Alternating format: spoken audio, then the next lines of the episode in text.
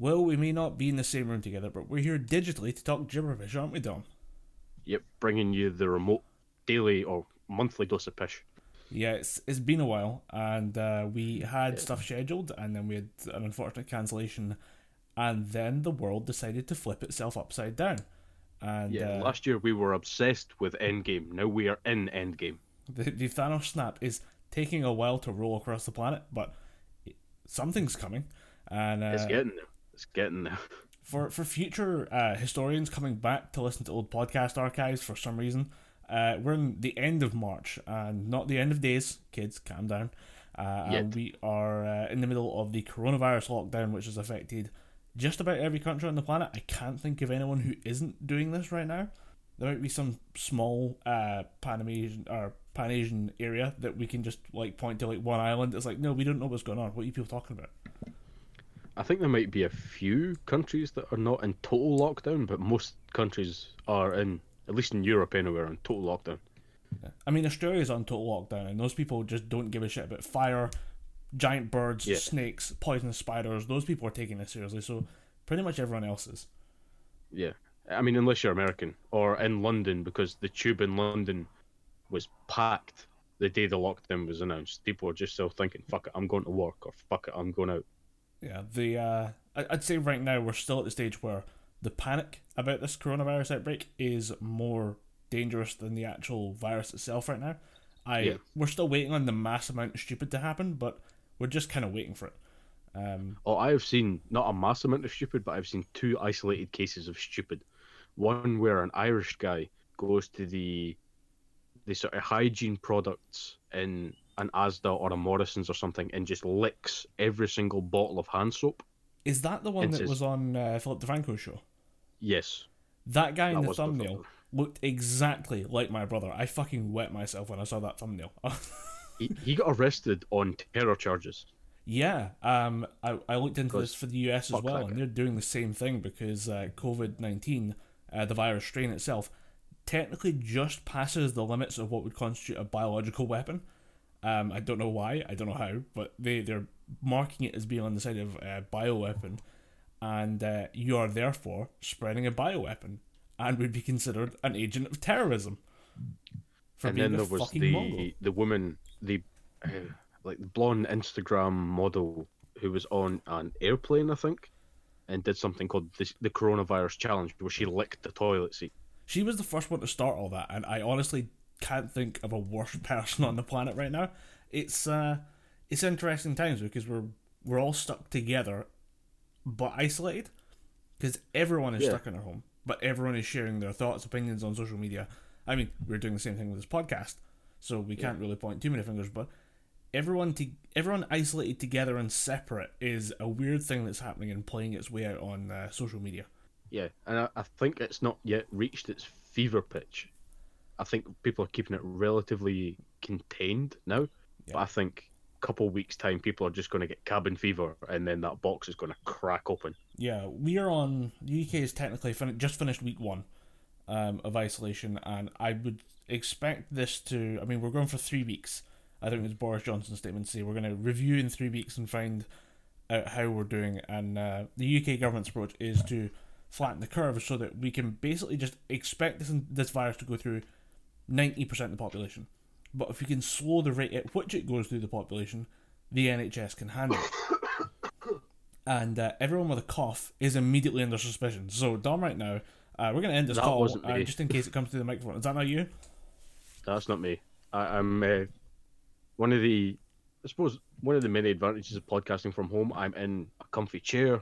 I've got my PC all set up. I've got everything fine. I've got a tin of Dr Pepper, glass of water. But uh, my brother, who has not got C virus at all, uh, has got a cough. So uh, you will hear a bit of that. And I'm using uh, the old microphone that we used to use for podcasting way back in the day when we first started. The old Boom Blue Yeti microphone. I'm using that uh, and that picks up all ambient sounds. So if my dog farts, you'll hear that. If Gordon, if my brother coughs, you'll hear that.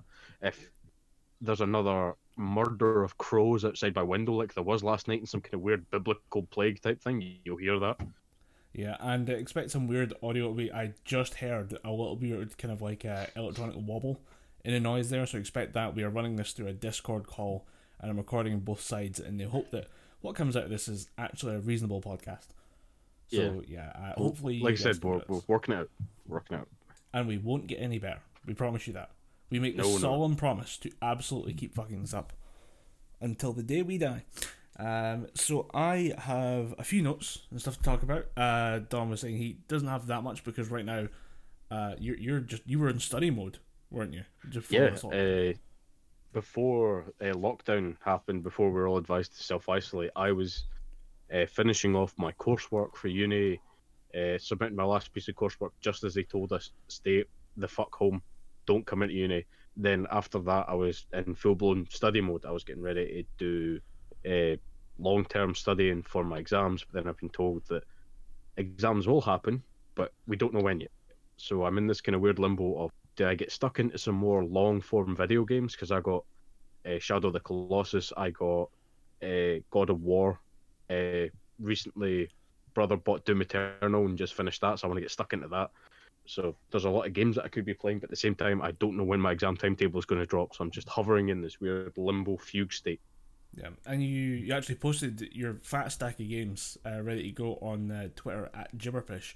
I was very impressed to see some of the games in there. There was obviously the, the God of War stuff. Uh, 'cause you, that's the new one, right? The God of War, Dad of War. That's it. Yeah, Dad of Boy. Dad of Boy. Uh, yeah, boy, Boy. boy. Um, you also had in there. Uh, you had Shenmue.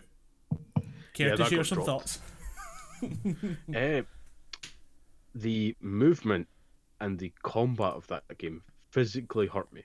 Uh, it felt painful. My hands hurt. My head hurt. I felt like uh, I felt depressed. it's not a well playing game. That game almost bankrupt Sega back in the day. That's why when it came to Shenmue 3, they just said if you want to do another Shenmue game, you're Ca- doing it cash on the table now, kids. Like, yeah, cash on the table, crowdfund it. Sega will not put forward penny one if you want to do this by yourself. Yeah, I, uh, I, I So saw. Shenmue got dropped off the list. Yeah, I've seen some playthroughs of Shenmue, like as much as I can handle, and uh, I'm right in saying it's tank controls for your character. Eh, kind of, kind of. It tries to be more fluid, but ends up being more stiff than Resident Evil tank controls. Because I've played Res- I've played with Resident Evil tank controls since I was about five. I know those controls. Shenmue is just something totally different. It's his own beast. I, I, I described that. Somebody said uh, that I told a friend that you were playing this game, and I said, "Yeah, uh, my buddy's playing Shenmue, and uh, he is a hardcore Resident Evil fan. So when he complains about the controls, that means something. Like he really, Yeah. he knows his shit. He can control a, a person with uh, tank controls in third, per- like second person perspective, I guess. Yeah, I can complete Resident Evil 2 1996. Not the remake, the, the original PlayStation 1, GameCube era Resident Evil 2. I can complete that game in about four or five hours, depending on how slow I want to take the game. And that game is old school ass tank controls. But Shenmue broke me. I couldn't do it. Put it back. Ended up playing uh, Samurai Shodown for the rest of the night, which is a ridiculously fun fighting game. Yeah, Shenmue broke Sega as well. So I mean, you're not Yeah. the first to crumble before the might of a weirdly uh, ambitious game. like the every time I hear people talk about it, the director was like, "I'm going to recreate all of life in a video game cartridge in 1996," and nobody said to that guy, "You just need to make a decent game." Well, you can't I mean, fair play to the guys that made Shenmue. It is a good game. It is a good looking game. And especially considering it was made on Dreamcast, Yeah, early Dreamcast. It was uh, one of the Uh, last things coming out for the Dreamcast. Incidentally, Gordon will be functioning as my uh, as my wiki and fact check. Yeah. If I have to repeat anything, Gordon will be saying, "Ah, you didn't get that right," or "You fucked that one up," or whatever. It's just So special guest, brother Gordon. just in the background, you say wrong. That might happen. Yeah. If you hear wrong or shut up or you suck, it's brother Gordon. You're Uh, going in the thumbnail now, dog. You're in the. You, oh, you want the? Take that. Fuck off. Uh, so yeah, Shenmue broke you. Uh, other games. the Shenmue broke me, but Samurai Shodown lifted my spirits up again. That game's fun as hell. It's a slow fighting game, which I, I love, and you can win entire matches with two moves. It's fucking great. Um, that does sound kind of fun, but at the same time, like I wouldn't. like I wouldn't know how to begin to get into that game as someone who's not into fighting games. So like, is there? Oh yeah, it, it's definitely one of those games that you would need to be a fan of fighting games to get into because otherwise it's just this slow, clunky mess of a game. Just the, the idea that you could win at a fight with two two hits or two two moves, and then that's that that's how you would win. Like, I would just ruin the game for me. I would just use those two moves again and again and again. Well, it's not two specific moves. The whole point of the game is obviously the name is Samurai Shodown, so it's all about quick uh, or beefy, definite strikes. So you get one sort of desperation move, and if you use that at any point, that's like instant fifty percent health bar. And you get another move where you can sort of block, but at the same time you deflect their weapon. So they drop their weapon, then your character can just run in, do some cool shit, do a final move, then bam, you've won the match. Hmm. I immediately just because you say samurai showdown and winning in like a small number of moves.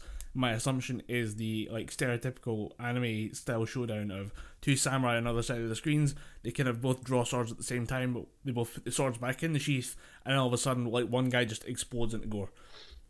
That is That's immediately pretty much exactly what it is. That's like to a T. That's exactly what it is. There's a character called uh, a Ukyo who's who has tuberculosis, so he randomly keeps coughing throughout the whole thing. Uh, and he most of his moves are just show the tiniest bit of the blade, sheath it, then all of a sudden the enemy across from him gets cut to ribbons. uh, there are some great vines of uh, it's like swordsman and anime be like, and you just see these guys set up this elaborate shot, and then you just put take a katana, just pop it out the sheath, put it back in the sheath in like a half a frame, and all of a sudden like the entire room just drops, it explodes. Like guys drop out the ceiling, they didn't even know where they're. You're like, yeah, that that's pretty much it. That's how this shit My works. favorite one was the uh, the guy chopping potatoes with the tiny knife. He just goes, like opens the knife blade, takes the knife at the sheath slightly, then all the potatoes just slide to the left.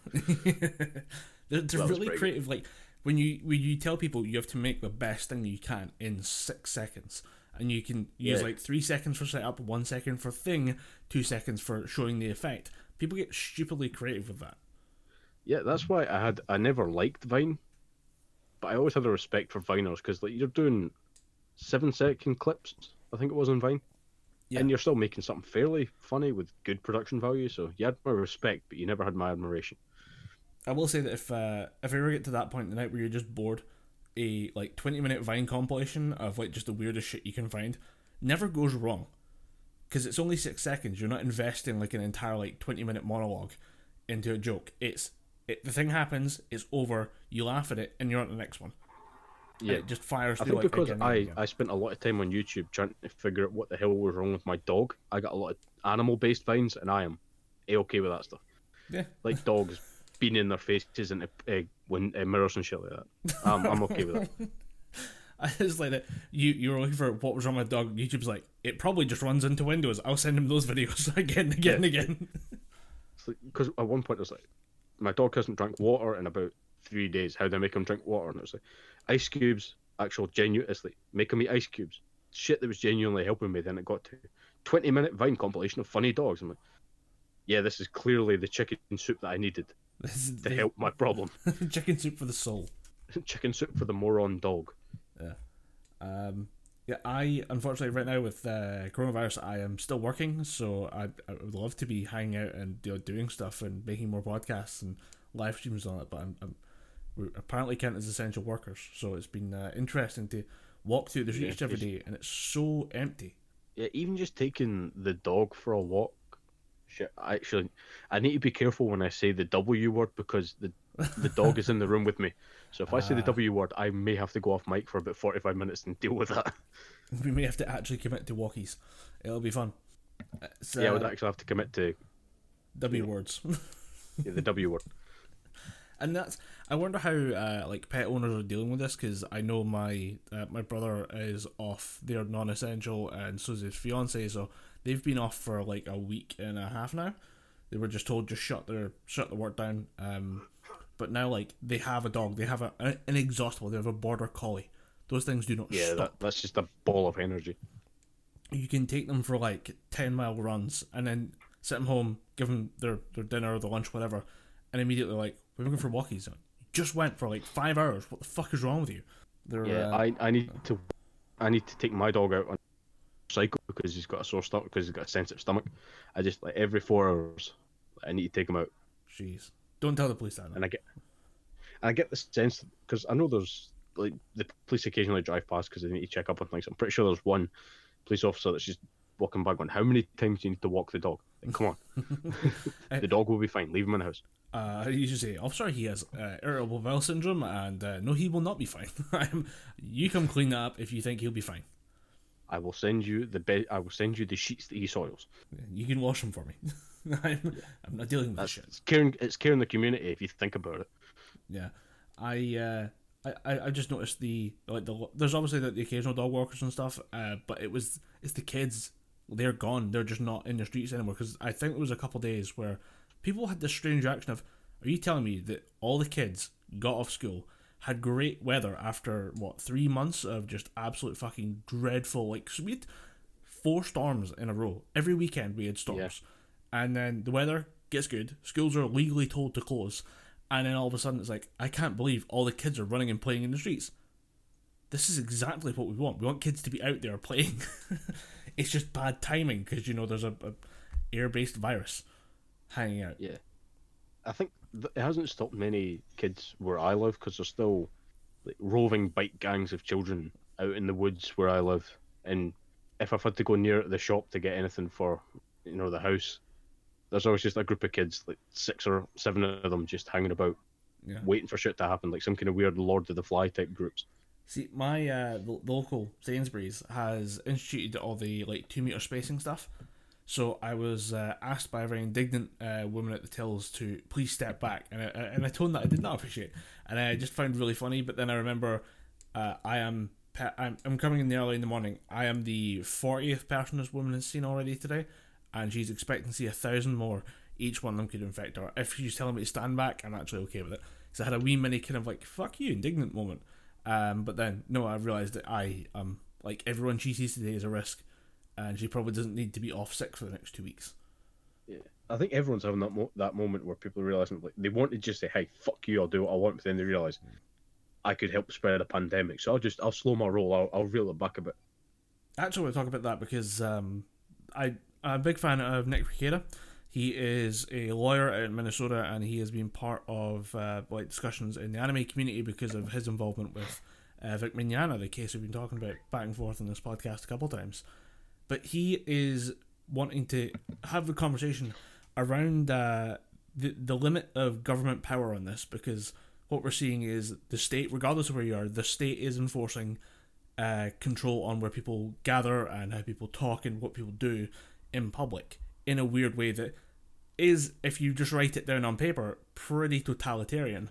But because we have a good reason for doing it, such as, as you say, the spread of a global pandemic that has a 3% mortality rate, people seem to be accepting of it. And he wants to have conversations like right now about how to limit government control and how people should be allowed to be free and do what they want. And I just can't help.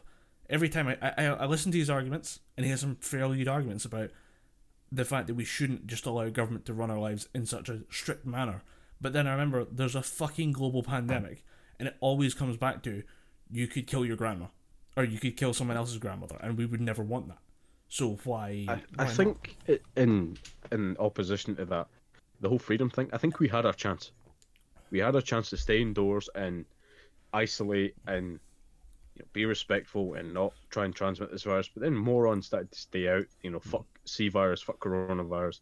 To the point where the government just said, "Fuck it, y'all can't be trusted. These are all getting locked indoors. We're going to enforce it. We're going to enforce a lockdown."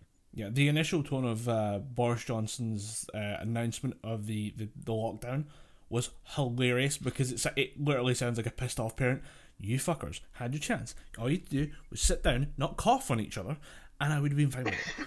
But you can't be trusted, so I am going to basically put you on timeout. You're all grounded. I just, I was. Then in the ultimate just switcheroonie, he ended up showing symptoms. See that one, I it, like. It is kind of funny because he's the one. He, his initial statements were, "I guess we're just gonna have to take it on the chin," and you're like, "Dude, th- there's a mortality rate with this thing. Like this isn't Yeah. just some weird flu, or it's not. It's very easy to spread. There's a pretty high mortality rate. You can't just say take that on the chin, because when people take that on the chin, they drop dead. There's just a, you just can't say that to to the public. I mean, you can say it behind closed doors, and uh, I'm sure that it has been discussed in that manner in private. But you can't turn around to the public and say, "Nah, just take it on the chin. You'll be fine, champ." You know, walk it off. Yeah, just we can sacrifice a whole legion of grandmothers and grandfathers. We we'll get through this. We'll take it on the chin. Yeah, and I'll, I'll put my hands up and say that I I'm, I'm in the same boat of like I'm I agree with them. I, I like we're just gonna have to take this one, run it through the population, and if we can do it right, we can have the NHS recover more people than would if we just had it run rampant through society. Like if this happened two hundred years ago, uh, the what is I mean I looked at the total UK population seventy million, three percent uh mortality rate r- roughly should be a couple million dead bodies uh, and that would have happened a couple hundred years ago. This would have been another plague. We would be, you know, if we survived it, we'd be talking about it like it was a plague. Um, but then I, I put that into a group chat with my brothers, and my brother's like, "You just can't say that the like projected stat of two hundred and fifty uh, is an acceptable figure." And I'm like, "Oh yeah, I do sound like a real fucking dick when I say it." It- It's it is something that I think that is the right way to say it. That we are just going to have to ride this out. But saying that we just need to take it on the chin to a group of very very on edge and panicky people was probably the wrong way to do it, and especially Boris Johnson saying it, considering the fact that he's not very well liked at the best of times. yeah, It's not exactly going to help him. I can't think of if you described it. We, we joked about this years ago, back in like 2014. Was we'd get Boris Johnson as prime minister, Donald Trump as president, and we'd have a fucking four year like just joke fest, and uh, that did not happen. We got like halfway there and just forgot that shit could be funny. Uh, because they're Yeah. two idiots dealing with the probably one of the biggest, most serious, uh, complicated medical international issues of the last like fifty years. Yeah, at least Boris Johnson is like you can. I, I can't believe I'm going to give credit to Boris Johnson here, but he's trying his best to keep up with this. Donald Trump is just going. It will not be a pandemic. I said it would be a pandemic, and you are misquoting me. Fake news. Yeah. I, I wonder, do you have you heard the theory that Boris Johnson is wickedly intelligent and he puts on looking like a, a scrubby idiot as a, as a mask? I have heard rumblings of this this theory that he is, you know, like his wit and intelligence is like a rapier. He's is insanely intelligent, but he just you know acts like a bumbling idiot to you know disarm people. Then he kind of swoops in with this you know s- uh, preternatural intelligence. And I, I think the idea that people are he's using that to get people to underestimate him so that then he can come out on top, like that's great, but it, isn't working very well in this situation. And I'd love to see him just drop it and be like, guys, right, let's let's take it seriously.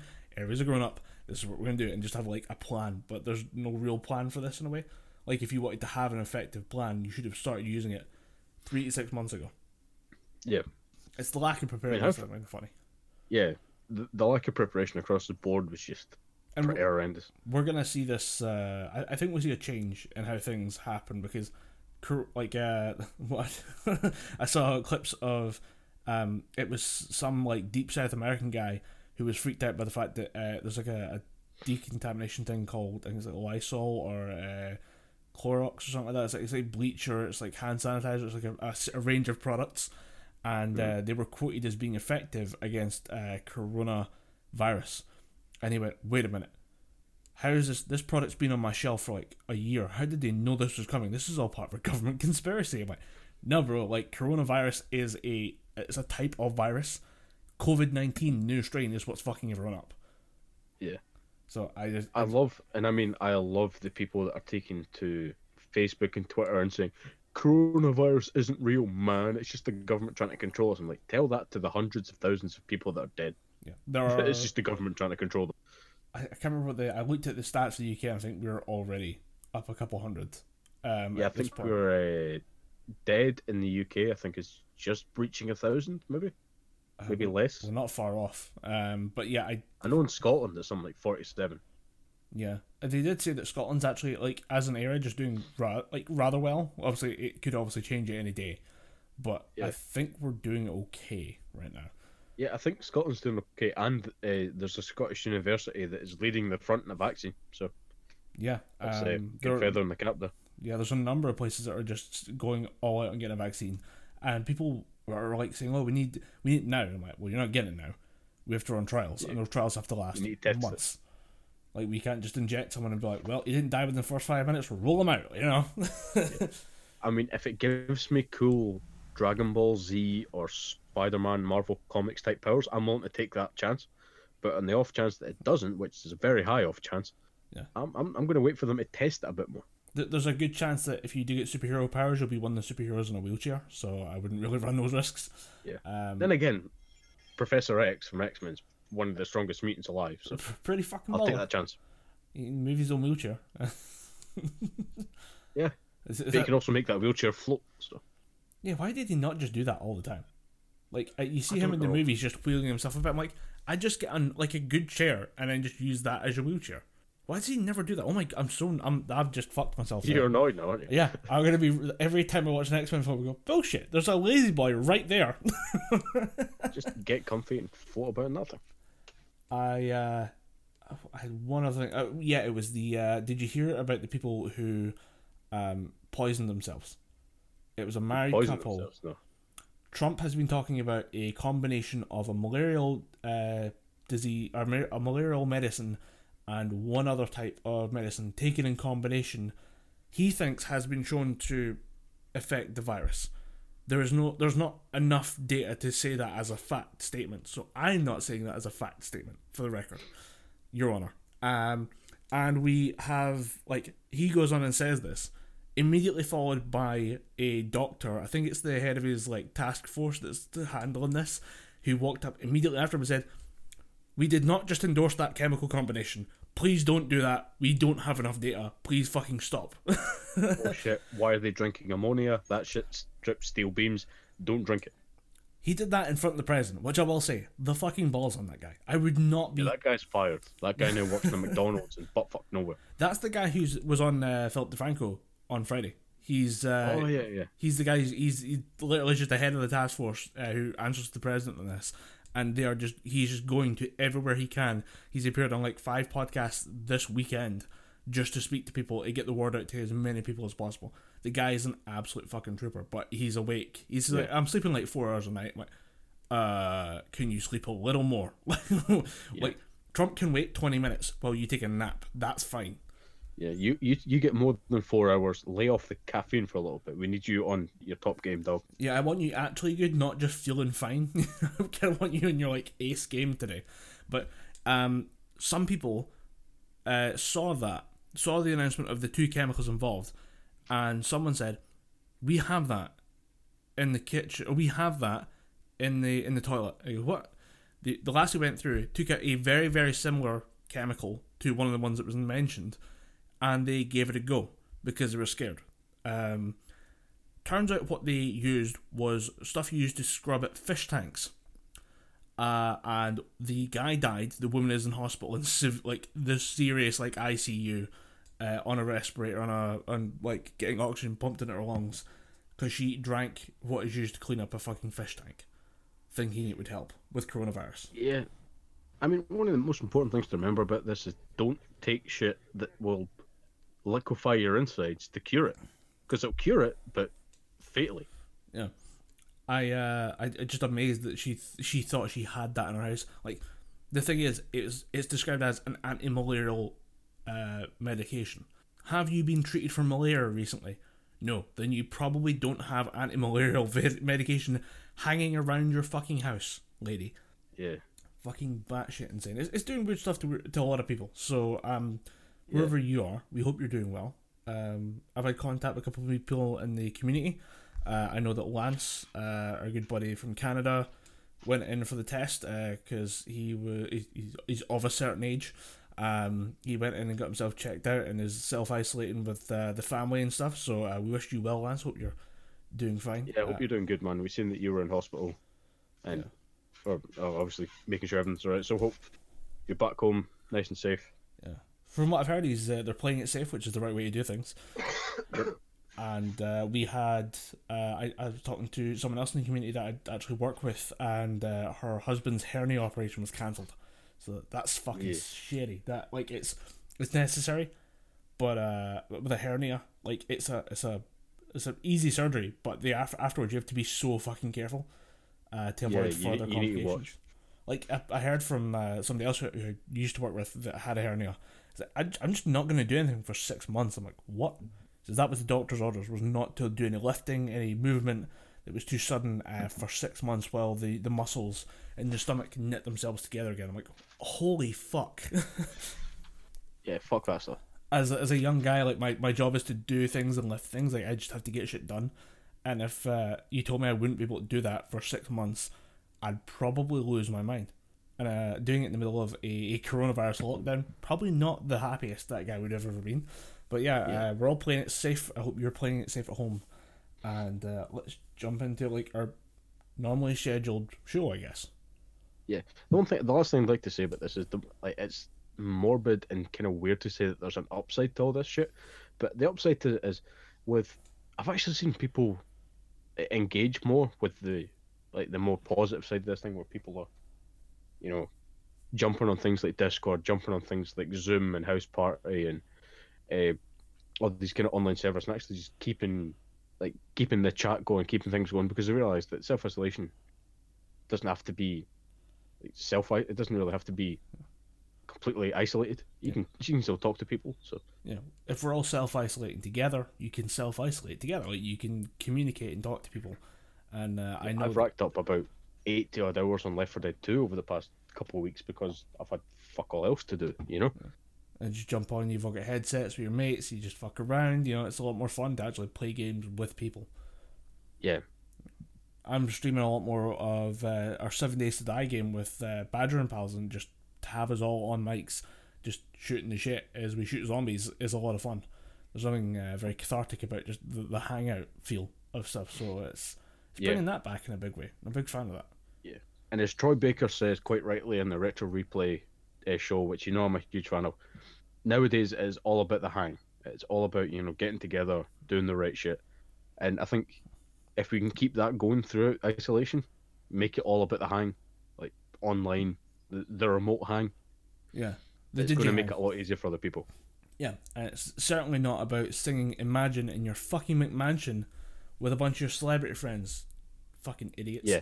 The one that I seen was some Kardashian fucking half Barbie doll, half human bitch, uh, say, saying, "Oh my god, I'm so bored," and she's sitting there in an eleven million dollar motherfucker. I am here in a fairly cramped bedroom in Scotland, and I probably still have more shit, the less shit to do than you.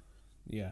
I, uh, I I really despise that idea of oh my god guys we're all in this together we're all just stuck in our homes let's all be nice to each other I'm like bitch my house does not have a pool fuck off yeah.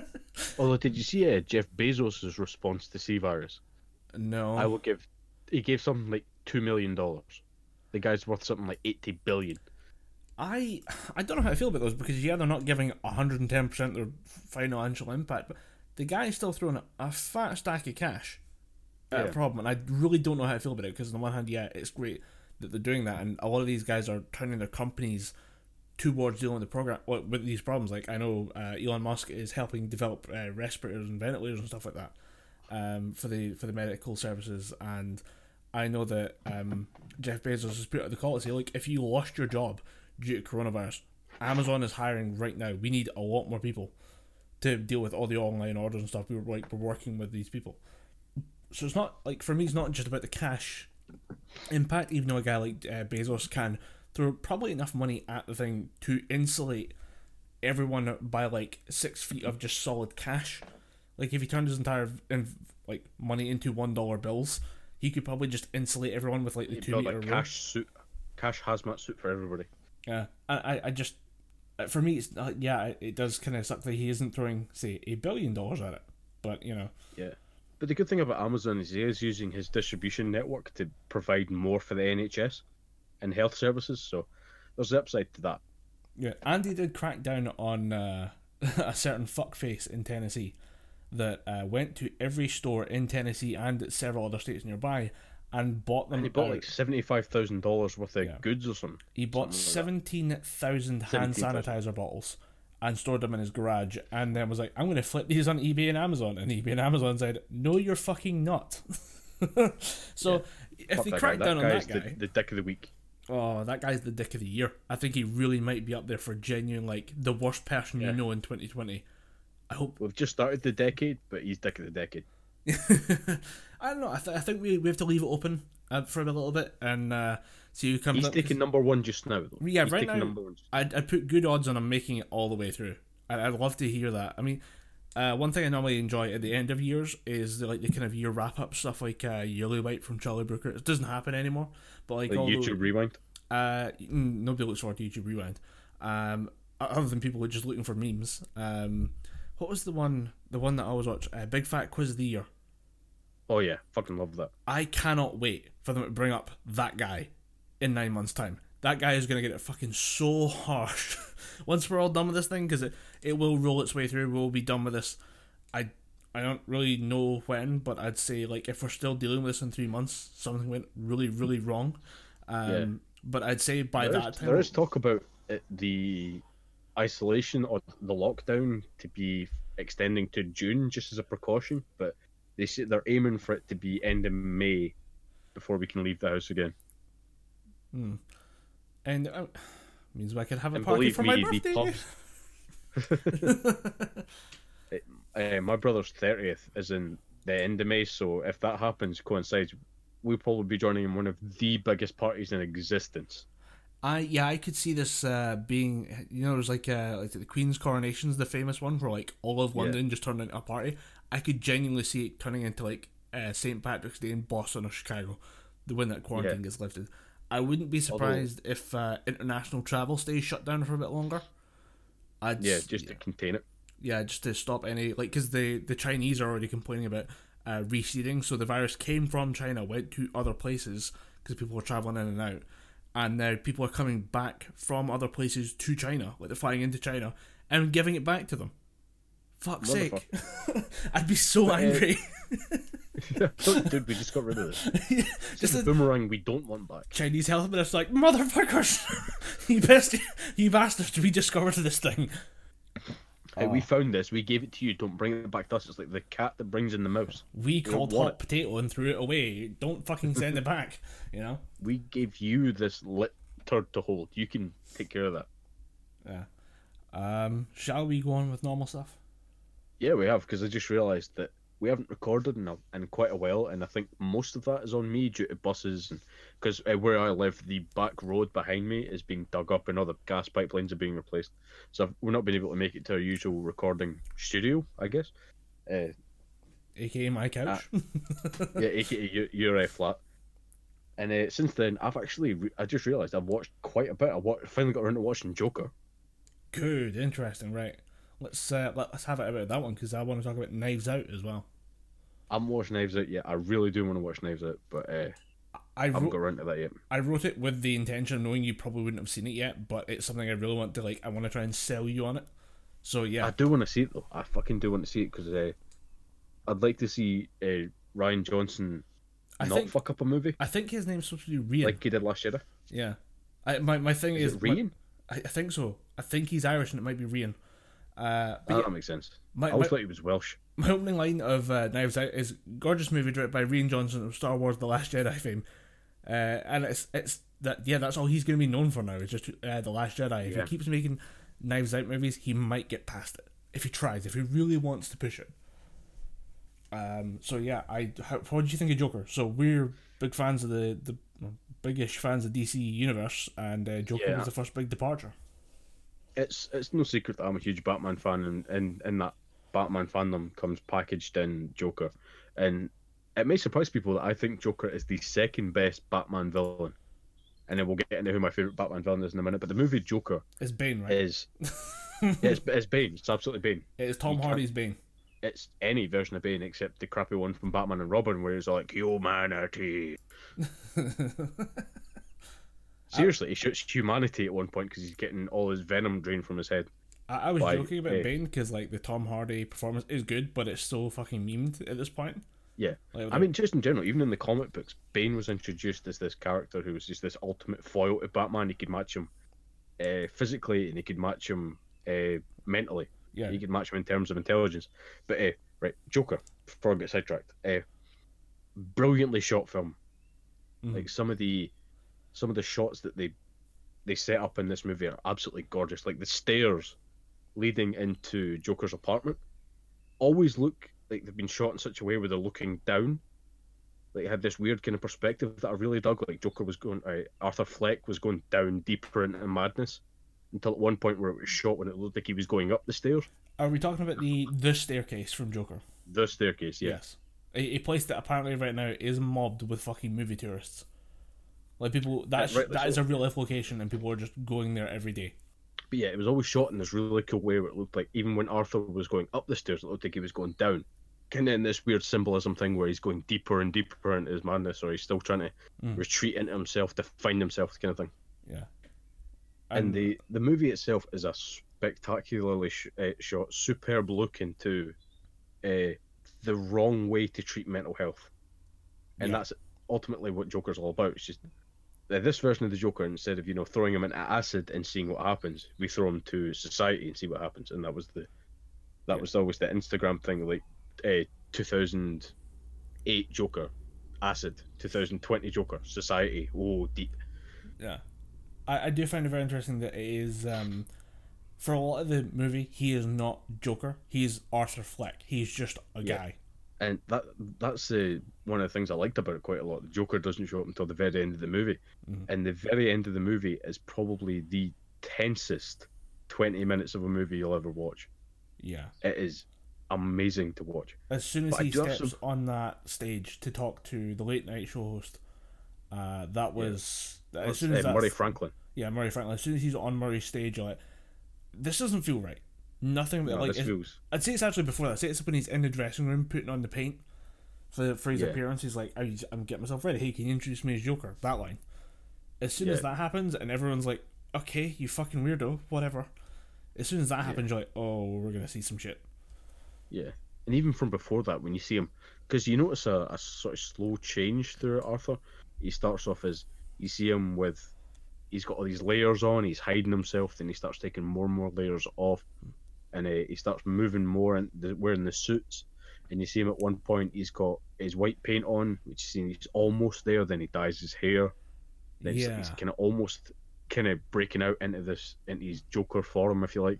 Then by the end of it, he's just got the full blown thing. He's got the bright suit on. He's shifted away from the drab colours that he had before, and he's now got this fully, uh, very primary coloured uh, costume on. I never thought about it until just now, but uh, the main things, the main two parts I think of are uh, obviously towards the end. There's the whole thing of him being on stage, and he is doing his best to own that stage. He is someone imitating an alpha's behavior, and then when Yeah. you go back to the start of the movie, the scene where he's bent over trying to pull open his shoe with that fucking weird scoliosis back, where everything's all Yeah, his shoulder, man, hunched it freaked me out. Oh, it's Like, so fucking Joaquin disgusting. Phoenix's body in this thing creeped me out more than anything because he starved himself so much. And there was one point where he was dancing, and you could see his ribs, Yes. and I thought, ah, shit, this is unnerving. And then at one point where he's dancing with uh, his mother, yeah. I was like, that dude, I went to fast forward. and I'm like, this is creepy. This is, uh, uh, the whole his entire performance is great because it's you say it's so uncomfortable. But yeah, Yeah. I, I never thought about the him like shedding him growing into the Joker as much with like the physical part. It just happens in front of your eyes. Yeah, I mean, I kind of took it as a slow, not descent into madness, but more of a kind of slow door open to what he actually was.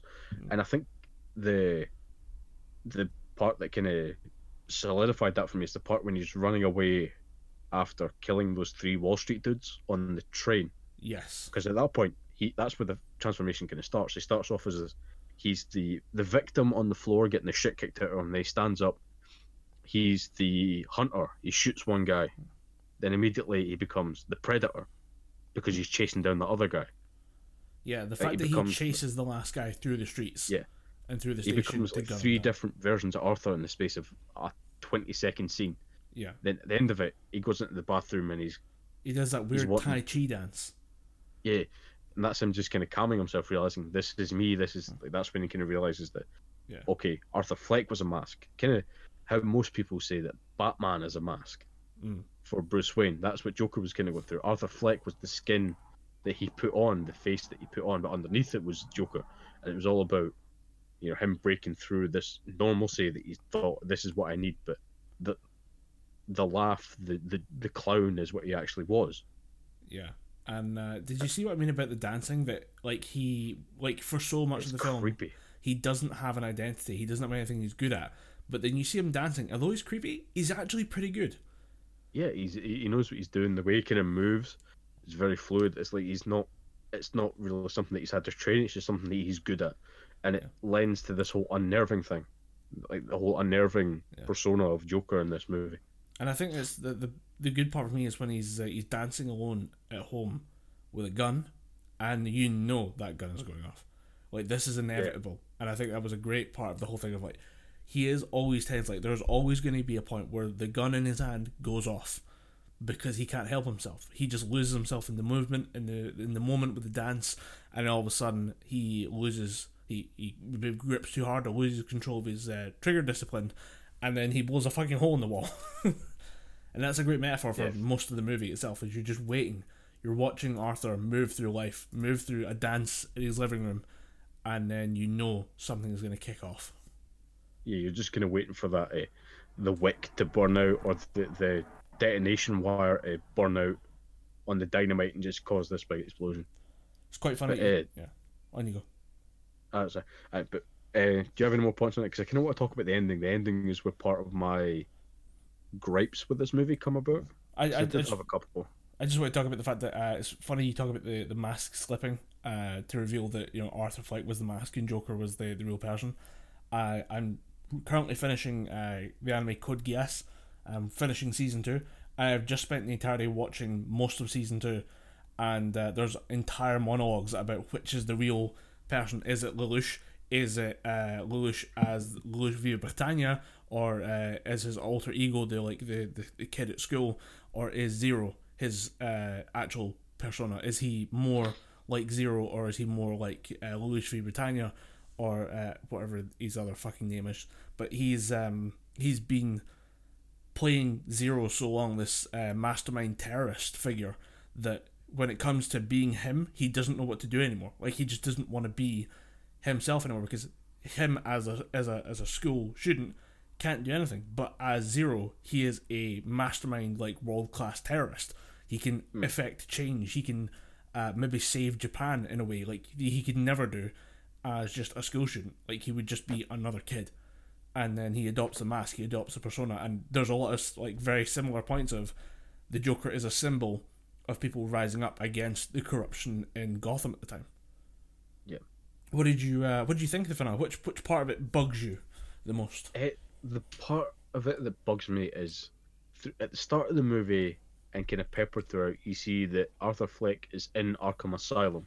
He's being treated, and you see when he's first talking to his psychiatrist, he mentions that he wants to go back to Arkham because that's where he was safe. They took care of him there. Then at the end of the movie, he's back in Arkham Asylum, Mhm. and then they say, "What's the joke?" And he just says, "You wouldn't get it." And you notice that after he gets taken out of the police car and he's standing on top of it and he does the weird dance and he draws the Joker smile on his face with blood. Yeah, There's a kind of a, a record stop, like a like a dream fade, then he's back in Arkham Asylum. Hmm. So that kind of made me think. I mean, it's it's an okay ending. I can deal with it, but I would have preferred to have something a bit more definite and a bit less open to interpretation. Because yeah. it could be, did it really happen, or was this all just in uh, Arthur's mind? I think that's our pro- just- that's like our problem with that this film is that we want it to be the f- like this should be its own thing, its own standalone thing. Yeah. Unless the same team wants to come back and write more, I would be okay with that. But I don't want this Yeah. rolling into uh, the the extended universe. Uh, certainly don't want it going anywhere near the fucking Suicide Squad universe. Yeah. Although apparently Todd Phillips got money thrown at him to do a sequel, and apparently he's considering it. Uh, There's plenty of material, and I, I think they could do it. I don't know if it'll be have the same impact as the first one. Um, I think a lot of people will want him to leave it alone, but I Yeah. um I, I, I spent a lot of time wondering if this film ever actually happened. And as you say, like there are various hints that this is all just in his head. Maybe it didn't. I've put this theory out that uh, this might be an origin Joker origin story. The Joker tells himself or tells other people. It it could could be not real.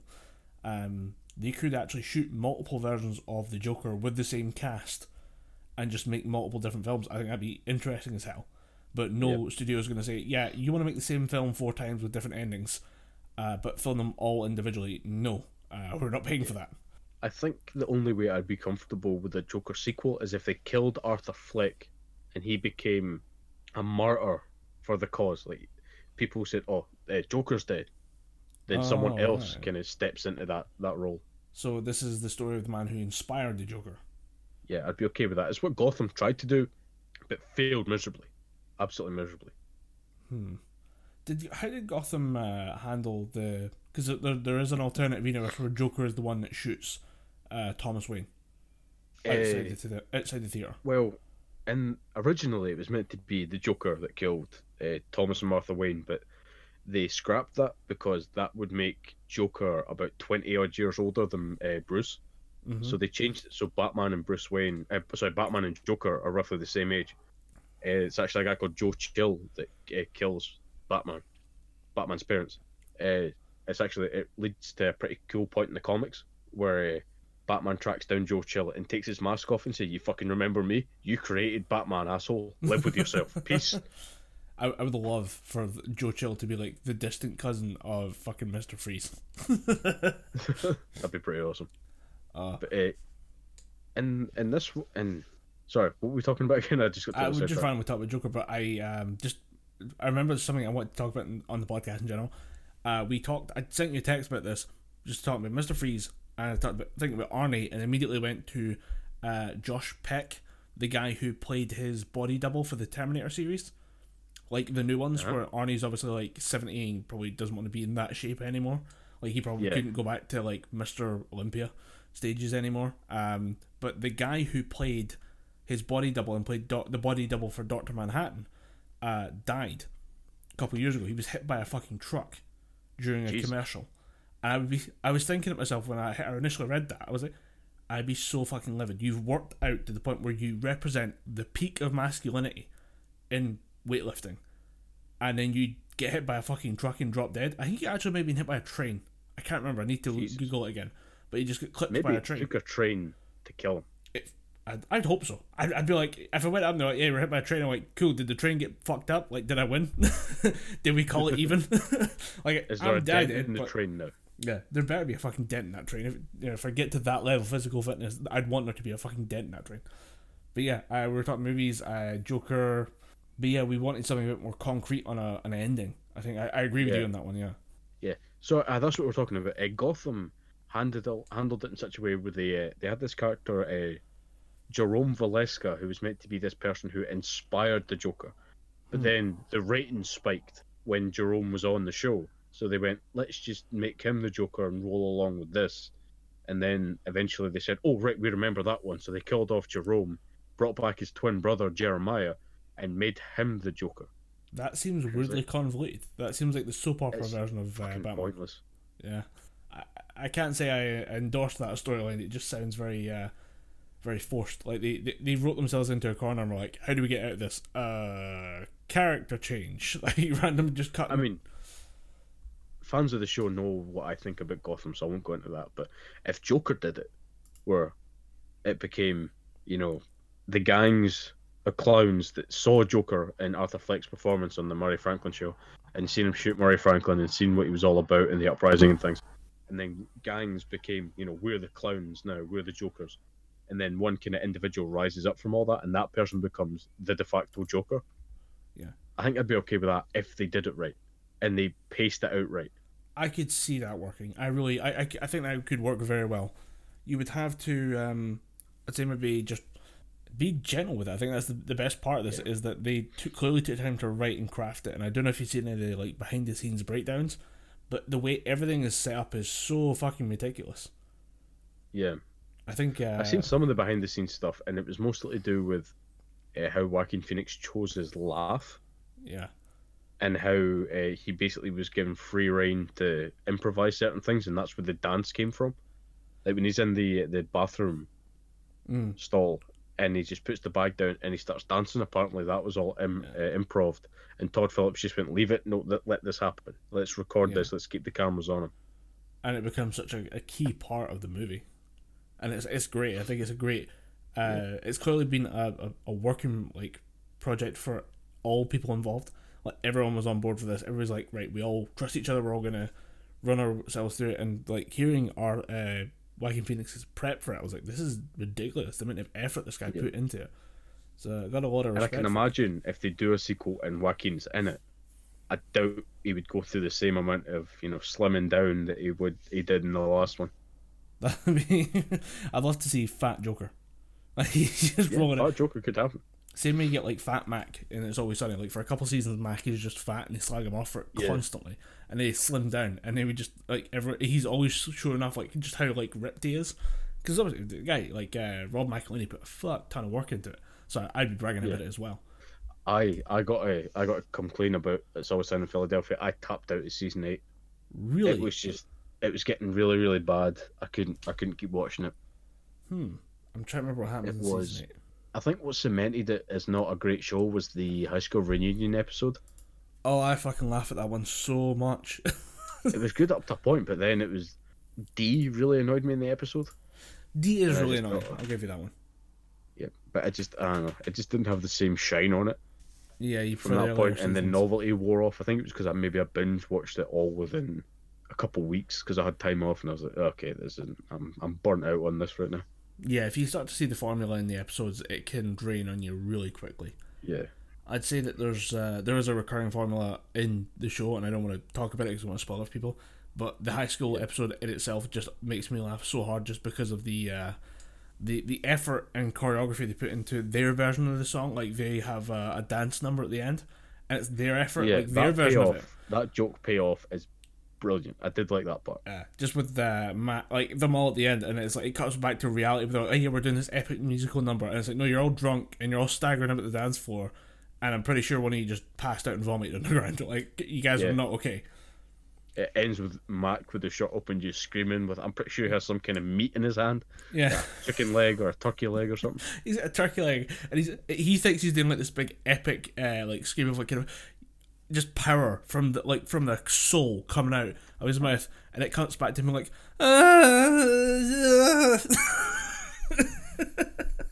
on the dance floor. Oh, it's oh, I I know you don't like it anymore. I know you've you've tapped out on the series, but I think Yeah. you may have I mean, I might go back to it, but we'll, we'll see what happens, man. We'll see what happens. take a break and come back to later on. You'll be you'll be fine. You'll you'll come back to the to the herd of uh, just fanatical. It's always sunny fans. But until then, uh, I have access to a subscription for Disney Plus, and I've been watching some stuff on that. It's not as bad as what people said. There's not as there's not a lot of cut content on it anymore. I um so the Disney service is National Geographic, Disney, Marvel, and Star Wars. Yeah. Is there anything else on there? Um, no, I think that's pretty much it. Uh, I mean, say, is there anything else? Like, that's a lot of content. Yeah, that's. I mean, National Geographic itself is about is a hefty thing. Like, there's so much shit on that. Yeah. You're gonna Uh, go no, become a I- mearcat expert. Yeah, And, and you're to watch uh, Jeff. Goldblum talk about the animal kingdom because you're in lockdown. What else you got to do? What you can do is you can explain the fucking eh, why do people love Jeff Goldblum beyond Jurassic. Park, beyond the memes. Because he is a walking jazz meme machine. Like, Right. Look at Jeff Goldblum. You can't think of anything else. I'm gonna catch flag for this, but I just I just don't get the appeal. Sorry. I had the same thing with Daniel Day Lewis. Like I watched Gangs of New York and I watched a couple other films he was in. I was like, yeah, you're. I mean, you're a good actor, but I've heard you're an asshole. Like, I, I don't get your allure. Yeah, I can't remember. Somebody told him um, he he talked about like his prep for uh, a movie, and he was opposite some like veteran actor of like seventy years, and he shows up and he's like, I've been doing this research for like the last six weeks. I've now been living as this character for the last uh, several uh, several days. I'm ready to perform. Tell me when may I go on stage? And the other guy's like, Have you just tried acting? Like, have you tried just faking the accent or whatever? Like, don't have to go and build a fucking log cabin in the woods to live the fucking Lincoln experience and then come back. Yeah, I, I mean, I'm not the biggest fan of method actors because they just seem to take shit too far. Like you just tried, you know, having talent. Yeah, you don't need to go that far in depth of the character, but yeah, And there's Eh. always somebody who takes it like way too far. Like the I think it was uh, Jared Leto. Like, I was gonna say Jared Leto uh, mailing dead or rats. rat. Yeah, to people on the stage of like Suicide Squad. So, yeah, and his his like his freak out after the film was like cut down and re-released, saying, "Oh, we could have made a Joker movie out of the stuff that they cut." From this movie, like that was not your job. That's, that's not part of your contract with the studio to make this movie. I mean, maybe if you've been less of an asshole and not mailed people dead rats. Yeah. don't fuck with Will Smith. Don't fuck with Will Smith. All right, it's the cardinal rule right now. All right, he's Yeah, he's doing bad enough on his own. All right, he doesn't need your yeah. shit. Gemini Man sucked. You don't need to give him any more shit. I uh, I got into Your Movie Sucks, the YouTube channel, uh, and Oh, yeah. just the fucking hatred that guy had for uh, I can't think it's After Earth. I think it's one of the Will Oh, that movie sucks so much. the movie So with his kid, and him just going through it and being like, "This is stupid," and it's not even like flaws technically with the movie. Um, although he will point out like very obvious stuff that, um, or just stuff that really bugs him, but it's I like his way of looking at the movie and saying these are logical, consistent issues with your story. Like, why would someone do that when they can just do this, this, and this? And they know how to do that, that, and that anyway. So why would they not do it in this situation? Why did they? Why did the writing of this movie decide that someone needed to do X, Y, Z? I really like his stuff. But I- Smith wasn't even the worst part of that movie. It was more Jaden just shitting on everything. He, he just fucked that movie up. yeah, uh, it's uh, he's a weird kid. he's he's trying to be his Yeah. dad, and it's not working. Didn't he show up to some famous wedding wearing a white Batman suit? Uh, that I think might have been Kanye West's wedding, but yeah, he did that because that was the American royal family wedding or whatever it was. Because we had like the actual royal family wedding of Kate and uh, William, The other one. Kate and the non-Harry. Yeah. And uh, did you see that? Um, obviously with them going to, they were in Canada, they've left Canada and they went to the United States for a bit, and uh, people were like annoyed that Trump wouldn't pay for their security. Like, you shouldn't. They're not state diplomats. They're not part of the UK state. Like if Yeah. if a UK member of the royal family goes to a foreign country, they probably work out something for security. So that probably just means they have local police follow them around as well as their national service or their uh, like secret service guys or whatever we have, uh, their royal guards. They'll escort them around, but that costs them money. Like they're not that anymore. They're just celebrities now. No one should be paying for their security other than them. No. If they want security. I mean, they got enough money, yeah. so they, they should be fine. I did hear that she's uh, voicing a documentary or something on elephants. Uh, Meghan Markle. Huh. But it was shown I as mean, she's got to keep herself busy sometimes. She's not getting the attention that she used to. That's all died down. Goddamn C virus is taking everything over. yeah. It, it's weird how much like everything else just drops off to the side when there's a genuine like when there's shit to get done when there's stuff that needs to be handled. It's amazing how much uh, emphasis gets put on everything else in our lives other than actual issues. You know, stuff like coronavirus, stuff like uh, terrorist attacks, and um, you remember the the coverage of like the 9-11 and then like the initial invasions of like Iraq and Afghanistan. Like those were just twenty four seven news coverage.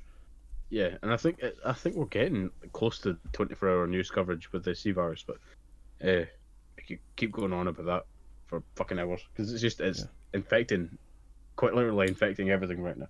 Yeah. Except the uh, the postal service, which segue, by the way, uh, have delivered, have been keeping up with the delivery of packages and have delivered uh, to myself two more games, which I need to add on to the uh, the the list of shit that I need to play, Yeah. and that is Persona Five Royal and uh, Doom Eternal. Can I ask real quick? You always refer to coronavirus as the C virus. Is that a Resident Evil thing? It's something that I've not. It's something that I started doing even when it was first announced. Ah. Like, when people started talking about coronavirus, I instinctively my head just started calling it C virus. it, it was that in my head. Oh, I um. ha- What are your, have you seen anything from Doom Eternal yet? I haven't started it yet. Uh, I watched uh, my brother play because he bought it, and obviously I was playing Doom 2016 at the time, which is still just a phenomenal game that you should all play. Yes. Uh, uh, I've watched some of Doom Eternal, and from what I've seen, Doom Eternal makes Doom 2016 look like it's on minus 1.25 speed. Doom Eternal is so quick because of the you know the double jump and the boost and the dash and how you can do weird parkour platforming shit now. Yeah, I'd heard that it is more to do with like you start exactly where you finish Doom 2016, and that you are even with the double jump, all the abilities are still there, and they don't take it away from you like some games do, uh, which might be the most frustrating experience in gaming of all time. Uh, you start off a game with like the great way of playing the game, and then they knock you down all the way back down at the start and make you build your character back up again. Cannot Yeah, I think in that. I think Doom Eternal you just kind of start on Earth. I think. Yeah. I and you have to fight your way back to Mars and back down to Earth and stuff. Eh, the plot of Doom games is dumb, but it does Yeah, kind of mean, like it's, it feels like Halo when you're playing them. yeah, Doom Three, I think you're trying to destroy Hell because they killed your rabbit. So I guess sorry, I'm hearing that it's Doom Two. Doom Two? Doom Two. Yeah, it's Doom Two. Sources say Doom Two. Uh, Brother Gordon says Doom Two. Brother Gordon. Thank you for your Brother service, Brother Gordon. Oh, th- thanks be to Brother Gordon for that information. Uh, but yeah, uh, from what I've seen, Doom Eternal makes 2016 look slow and uh, even less colourful than it did. Because I, one thing I've noticed just from watching Doom Eternal is it looks very colourful. They definitely turned the colour palette up for this one. It's interesting because it's um, so much of the, the 2016 Doom was it's used as a tech demo because it is so dark, but there's so many lighting effects popping around the around the rooms. Yeah, there's a lot of reds and greens and uh, your traditional, you know, browns and greys and shit. But in two, in 2016, there's a lot of uh, sorry, in Eternal, there's a lot of you know, purples and greens and like bright whites and things like that because they've just decided let's up the color palette so people can actually see. We've seen what we can do with this version of the engine. Let's just crank it up a bit and see what we can do with it. Well, that's good to hear because I, I enjoyed Doom. Um, I, it it feels different to most FPS games that I play because I normally play games that are more standoffish. Like it's more about the approach, the build up, like the setup. Whereas with Doom, uh, it seems to basically be how fast can you pull the trigger. And Yeah, and there's more of that in Doom Eternal. Uh, from what I've heard, Doom Eternal will test your reflexes and demand way too much of you. oh, I'm gonna suck ass at this game. Can't wait to stream it. Oh yeah. Apparently, a lot of people are saying that it is, uh, it is awful and it is too hard. It is a completely trash game, because people are saying, "Oh, what's with all this Prince of Persia, Assassin's Creed style parkour? Why is this in my Doom?"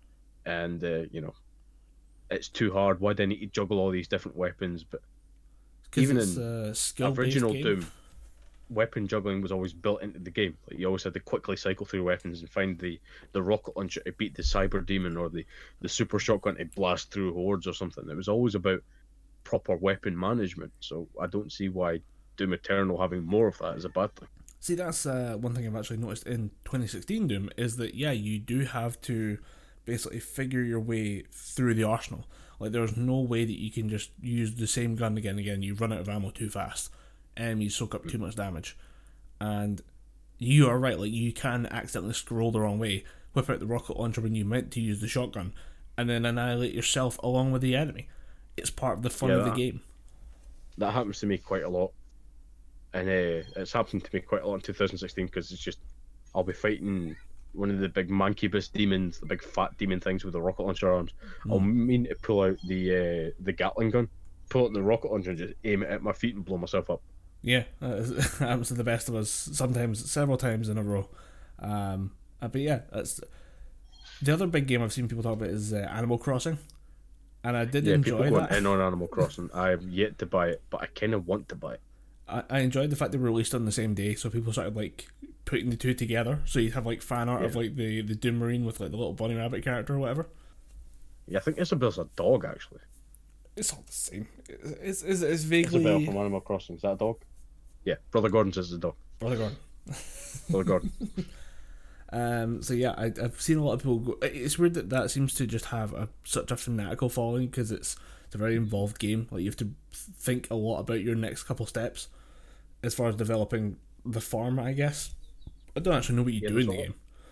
hey, from what I can tell, I just know you have to talk And about it constantly on Twitter. yeah, people are going in on it on Twitter. Quite a lot of people, because I mean, you can download it digitally for fifty quid. You don't need to go out, and it's going to take up all your isolation time because it's all about building your island, gathering resources, getting paralyzed by tarantulas because apparently tarantulas need a lot of things, so you can start producing silk and start making different clothes. Oh, okay. uh, and it's all about you know planting different agricultural things and finding the right seashell fixture for your house or something. It's, it's very very micro micromanagementy.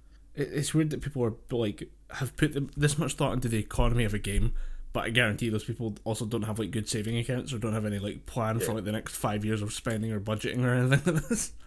They probably spent their last fifty pounds. It was meant to do them until payday, which they're not going to get on Animal Crossing.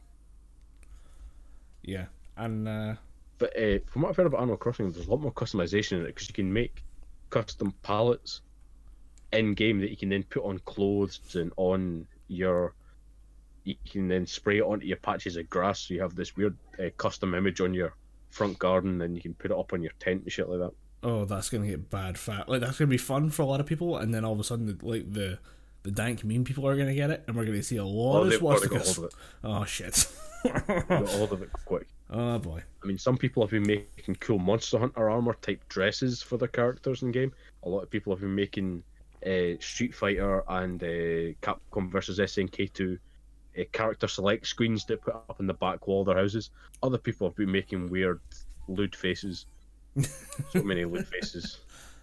I uh, I, I'm just waiting for the you know you got to get the ahegao faces in there somewhere. I think that's already there. The internet, the weebs do not mess around. It is like day one. Yeah, how do we fuck how do we break this? How do we make this into our issue? How do we make uh how do we almost not politicize it, but whatever the weeb version of politicizing stuff is? How do we weebify this? How do we how do we make our parents embarrassed? How do we bring this down to our level? Yeah, it's very important that we bring things down to our level. Um, I was I, I forgot to say I was going to talk about uh, Knives Out. Wholeheartedly Yeah. recommend it. Uh, we talked about Cool. it being uh, directed by Ryan or Rian Johnson, whichever one. Um, and yeah, this if you want to know how like effective this movie is, the honest trailer from Screen Junkies fucking nails it when they say you're gonna find out it's a who done it, but you're gonna find out uh, who did it, where, how, and why.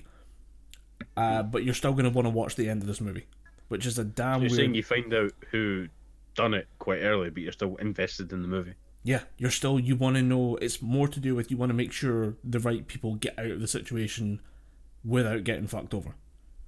It's very very good. Um, Nice. Not 100 percent sure on Daniel Craig's accent, but it does Yeah, grow doesn't the he do some kind of weird Texan drawl or something for this movie? Uh, I've I've seen it referred uh, in the movie. It gets referred to as Kentucky Fried Drawl. Uh, so it's like Ah. KFC. um, but it's mostly um, it, it gets better as it goes on, and if you watch it, you're gonna have a hard time um, not using that accent yourself. Like if you like to just do funny accents, I watched this movie and then had to um, like witness someone the week afterwards on uh, in in the lab, and I, really had to fucking struggle not to just ask questions like his character, and just bust out like a weird southern accent and ask them questions about what they're doing. Um, it, what I did find really weird though is that his character gets goofy out of nowhere. Like he, for so much of the movie, is playing like the straight man, the victim of the comedy, and then all of a sudden he just turns around and is um, he's the goofy guy toward the end. He's the one making weird rambling monologues that are just accidentally hilarious. Uh, I, I kind of don't know where that came from. It might make more sense the second time I watch it, but at a certain point they just flip a switch and he becomes really, really fucking goofy. Um, Is it out on Blu-ray? I don't think. I think it's coming soon. Hmm. If it is, it's getting bought. Um, because I want to see Yeah, like I'll probably I'll probably buy. I want to see this movie, and I also want to see like behind the scenes stuff. Like I would love to know how this movie was made because it's it's a great film, but it seems doable to everyone else. Like I feel like anyone could do this movie or could do something similar. Um, just it's it's very accessible in a certain way. Like certain films look too fantastical, um, and you couldn't actually do it. But I think you could p- reasonably pull off something similar. Um, if you spent a lot of time and effort on it, and obviously had like good cameras and stuff. Yeah. Chris Evans is good. I was like, oh shit, you're you're not just Captain America. You're actually a fucking good actor. Um, it's weird because like It's it's kind of the same. It's the same way with Scott Johansson. People watch Jojo Rabbit and realize, oh shit, you can act. What Yeah. the fuck? Like, you're meant to be Black Widow. yeah. Um, but it's weird that he still has the Captain America body. So like the family that or he's with are ripping into him for being like a drunk and a, a total party animal who's just ruining his life. I'm like, yeah, the guy's still jacked though. Like he's he's clearly in great. Like you can see shoulder muscle through a fucking knitted sweater. I'm like, dude, that ain't that ain't right. That guy is huge. um, Katherine Langford's in there. It's the girl from uh, Thirteen Reasons Why. And uh, I I, haven't watched that show. Oh, you're lucky. Um, but like I've I've been worried because she seems decent, um, as an actress, and then I was worried that her being in that show would just kind of taint her reputation. She would never get work again. Um, but for me, the like the boss is Jamie Lee Curtis. She is a fucking bad bitch. Honestly, she's just so. oh, yeah, I forgot she was in that. Hmm? I kind of forgot she was in that. Oh, she steals the show. Uh, Nice. Like the entire family, uh, I've got them, the Thrombeys. Uh, they are a mess. Like everyone of them hates each other, but she is clearly the fucking alpha in the room. She's the one that's in charge. Like she's got her husband's balls in her purse, and uh, he is not getting them back ever. So like every time she's in in the room, you're like, oh, it's gonna go down. Oh, she's gonna like she can't help but try and take control of the situations, but it works really fucking well. Um, it's weird though because um, I don't know how they're gonna do a sequel because apparently there is one. It's been greenlit. Um, but it seems like the, the we're done with the Thrombeys. Like I can't imagine like if they bring out more stuff. Um, so much of this mystery is them going into like everybody's uh, like personal life and finding the skeletons that are in their closet. And I wonder how you would do a sequel since we now just like we know enough about the Thrombeys to know them as characters. You if you added any extra in there, you'd be kind of stuck. Like we just would be like just digging out more for the sake of it. Like you'd have to write extra stuff for them. Um, I think probably the best way to do it is probably take the main investigator character, maybe a couple of the background characters, uh-huh. just move to another location. Yeah, I think you could do it with just uh, uh, Benoit Blanc and just have him do another mystery. But I, Yeah. if they did it right, I could see another movie with that cast. I just don't think it will happen. It doesn't make much sense. Um, Yeah, I mean he's already kind of solved it. Yeah, and you wouldn't get to see uh, Christopher Plummer in it because he's uh, Harlan, the the guy gets murdered at the start, and uh, I liked him. He was really fun to watch. He is this like grand, uh, classic Eng- English actor who just I'd never really seen much of what he's done. So I went looking at his IMDb, and I was like, okay, let's see what else this guy's in. Let's see what else I can find. He is in a uh, a series of. He's the voice of uh, a character in a like an animated kids TV show about H.P. Lovecraft. An animated kids TV show about Lovecraft. Yes, there's some some show. I think it's like called Young uh, Young Lovecraft, and it is just animated adventures. It's not good. Like I was tempted to see what it was like to see like, if this is really good, if it's funny, we'll grab DVDs and we'll watch it and just have a fucking riot. Um, but it is like really bad kids TV, like Dora the Explorer level uh, How things. can you do Dora the Explorer but with Cthulhu? I have no idea. But Ron Perlman is in the first two movies, and Mark Hamill is in the third. Oh god. It, it, it could be bad. It could be real fucking bad. it really. It, I think it depends on how drunk you are. Um, but I, I, I don't think I'm going to bother getting the DVDs because it's. Yeah, I wouldn't try and find it on YouTube or just leave it. Or just find it on a totally legal streaming site. Yes, that's what we said. Totally legal streaming site. Yes, absolutely legal. Never go illegal. Yes. Uh, but yeah, I totally recommend it. Cast is fantastic. The movie itself, like, I, I still can't believe they made a movie where they told you everything about who done it, and I still give a shit. Like it's two hours and ten minutes, and I had no idea. Like I when I looked it up, I was like, no, that wasn't two hours. There's no way that was a whole two hours. I spent watching that film. It flew by so fast, but it feels very dense in a way. Like there's there's so much to pick up on uh, with different character interactions, and because it's who done it, you're trying to like you're analyzing everybody that walks on screen. But yeah, I, I'd recommend ten out of ten. I'll, I'll add knives out to the to the list of shit that I need to buy because I've been actively trying to buy a varied range of, in movies or and films, just because I realised that I think about seventy five percent of my film collection is all Marvel and DC comic books. I want Ah. to try and get more varied films in there. I Easiest mean, way, not for, it's a bad thing, but I kind of want to expand a bit more. easiest way to do it, I'd say, is the horror genre. There's Yeah, so much weird shit out there, and uh, it's it's easier to explain. Like I have a ton of really shitty action movies, but it's easier to explain. Oh, I'm a big horror fan than it is to say I really love like for like re- movies that get like forty to fifty percent reviews on Rotten Tomatoes uh, about people with, with like medieval swords. I don't know what it is. That's just my thing. that's that's my kink. You know, it's easier to explain that I love uh, slasher films or horror films and stuff because you can pretend to be having uh, deep conversations about them. Then again, how many deep conversations can there be about random B movie slashers? I I think if you get to a certain point, you can then start cross referencing like B rated slasher movies against other B rated slasher movies and then the classics. And then you can just have this continuously uh, looping conversation around movies. But I don't think you can do that with stuff like uh, Ironclad. Ironclad, what the hell's that? Oh, uh, okay. Uh, how to pitch Ironclad? Uh, it is, I say, like one of Give those. me, uh, give me a thirty second pitch for Ironclad. We're gonna make a siege movie Okay. about medieval Europe, uh, but have no budget.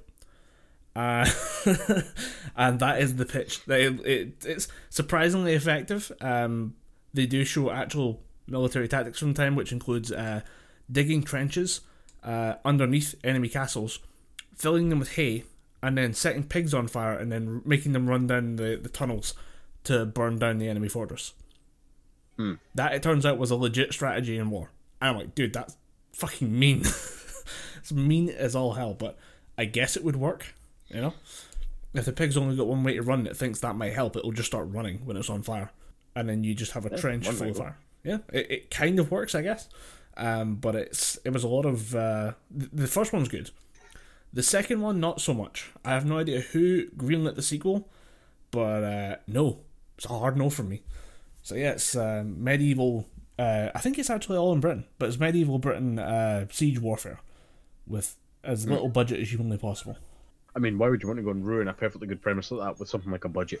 Are you expect to spend money on this shit? No. no, fuck that. The the, for, the part of the castle shall be played by this bungalow that we're going to CGI another bungalow on top of. And for extras, we'll use the local LARPing community. I mean, they do work for free. there was some other film. It was, it's one of those films that was so bad I almost turned it off uh, because I don't know what it is. I've noticed that no one can animate horses very well. Like you, you've seen horses just out and about galloping and stuff like that. We've been around horses before. Horses are very majestic creatures when they're at like full sprint, and I'm yet to see any series that does a good job of animating them. Attack on Titan did a really good job with certain scenes, but there's just certain shows uh, that like in both 2D animation and 3D that whenever you show a horse, it looks like the jankiest fucking thing I've ever seen. I mean, the last horse I've seen in anything animated was uh, Berserk, the 2016 version, which was just Ooh. awful on all accounts. The horses just looked like they were little toys that someone was just bobbing up and down on a screen. Well, they did that for uh, character animation for the actual characters in the show, so I Yeah, uh, bad. Yeah. And the less said about Really, Berserk really 2016, the better.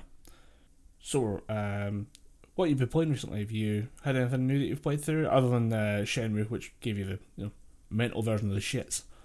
Uh, actually, there's nothing really new that I've been playing. I've been buying a lot of older type games, uh, older older type games, older games, There you go. and uh, playing through them. Like uh, doing a bit of catch up on with God of War, which I've start I've yet to start playing. Playing uh, Doom 2016, yet to get uh, stuck into that. Did you not play the uh, the Resident Evil demo? I did. I played the holy shit out the Resident Evil 3 demo. I played that about uh, three or four times, uh, and the rumors were true. Uh, Nemesis makes Mister X look like he's in a wheelchair. Oh shit! Nemesis okay. can just Nemesis can just get you from fucking anywhere. Uh, he does this weird kind of vault thing where he jumps over you and anime skids to a stop in front of you, then just turns round and just starts beating you about. He is incredibly quick, and he has uh, multiple stages where you can mutate and still track you throughout the stage. Huh. Oh, this is later on in the game. It's not really in the demo. You see clips of it in the the post demo trailer. Ah, because you said uh, like I, I remember we said that like he puts uh, Mr. X in like Mr. X ran through a wall to get to you at one point, did he not?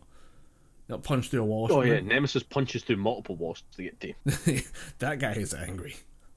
Yeah, and he is like at one point if you're shooting him, there's no sort of bounce back. Like he'll take the hit, then he'll just keep moving forward. Uh-huh. Midway through your sort of bullet string, he can just grab your ankle and trip you because he's got this weird kind of palm tentacle thing Obviously, that he can just whip out and you know pull the feet away from underneath you. I've seen enough hentai course- to know where that's going. Yeah, and especially with Jill Valentine. Um, but they've given him a rocket launcher because it wasn't strong enough, and also a flamethrower just to make it even even more painful. Just because I I love bringing up the fact that the Resident Evil movies exist. Um, what did he have in that? I think he had a rocket launcher and a minigun, right? He had a rocket launcher and a minigun, and somehow he could uh, fight hand to hand. Yeah. Despite having basically stumps for arms. Budget Jill Valentine had a fist fight at one point.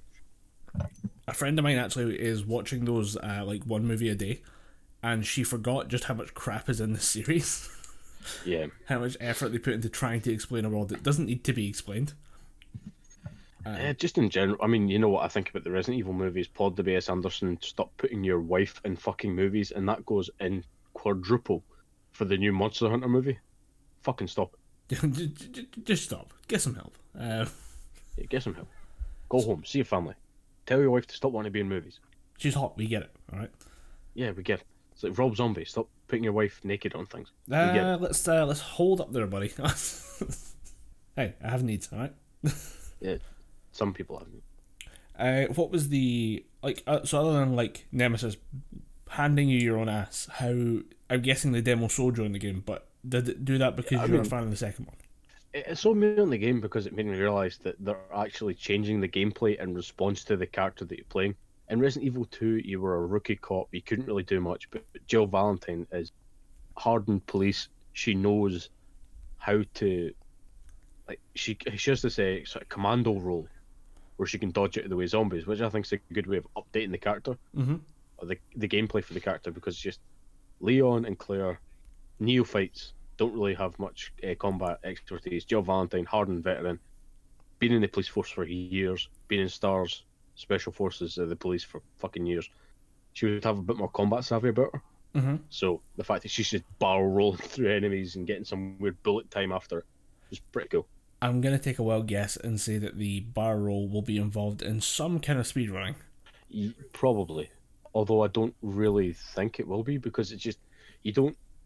It's not a case of Zelda type bar or a forward roll where you can just keep rolling forward. You roll, there's a bit of stun, of invincibility frames as she gets back up, but it's more of a. There's about five zombies in front of me. I need to roll backwards and get the bullet time animation and take out a couple of them before I get back up to my feet. Right. So it's not. But it's not probably will be exploitable. speedrunning for that sense. Yeah. I just I every now and again like you, you mentioned Zelda and it's the perfect example. If you've ever watched the Zelda speedrun, it is entirely just hoop hoop hoop hoop hoop Yeah, it's as just the mash that B button way and through. forward so you can roll. Oh, it's uh it's, it's just a weird way of like thinking about gameplay, but yeah. Yeah. It's interesting. It's fun to see. Um Yeah.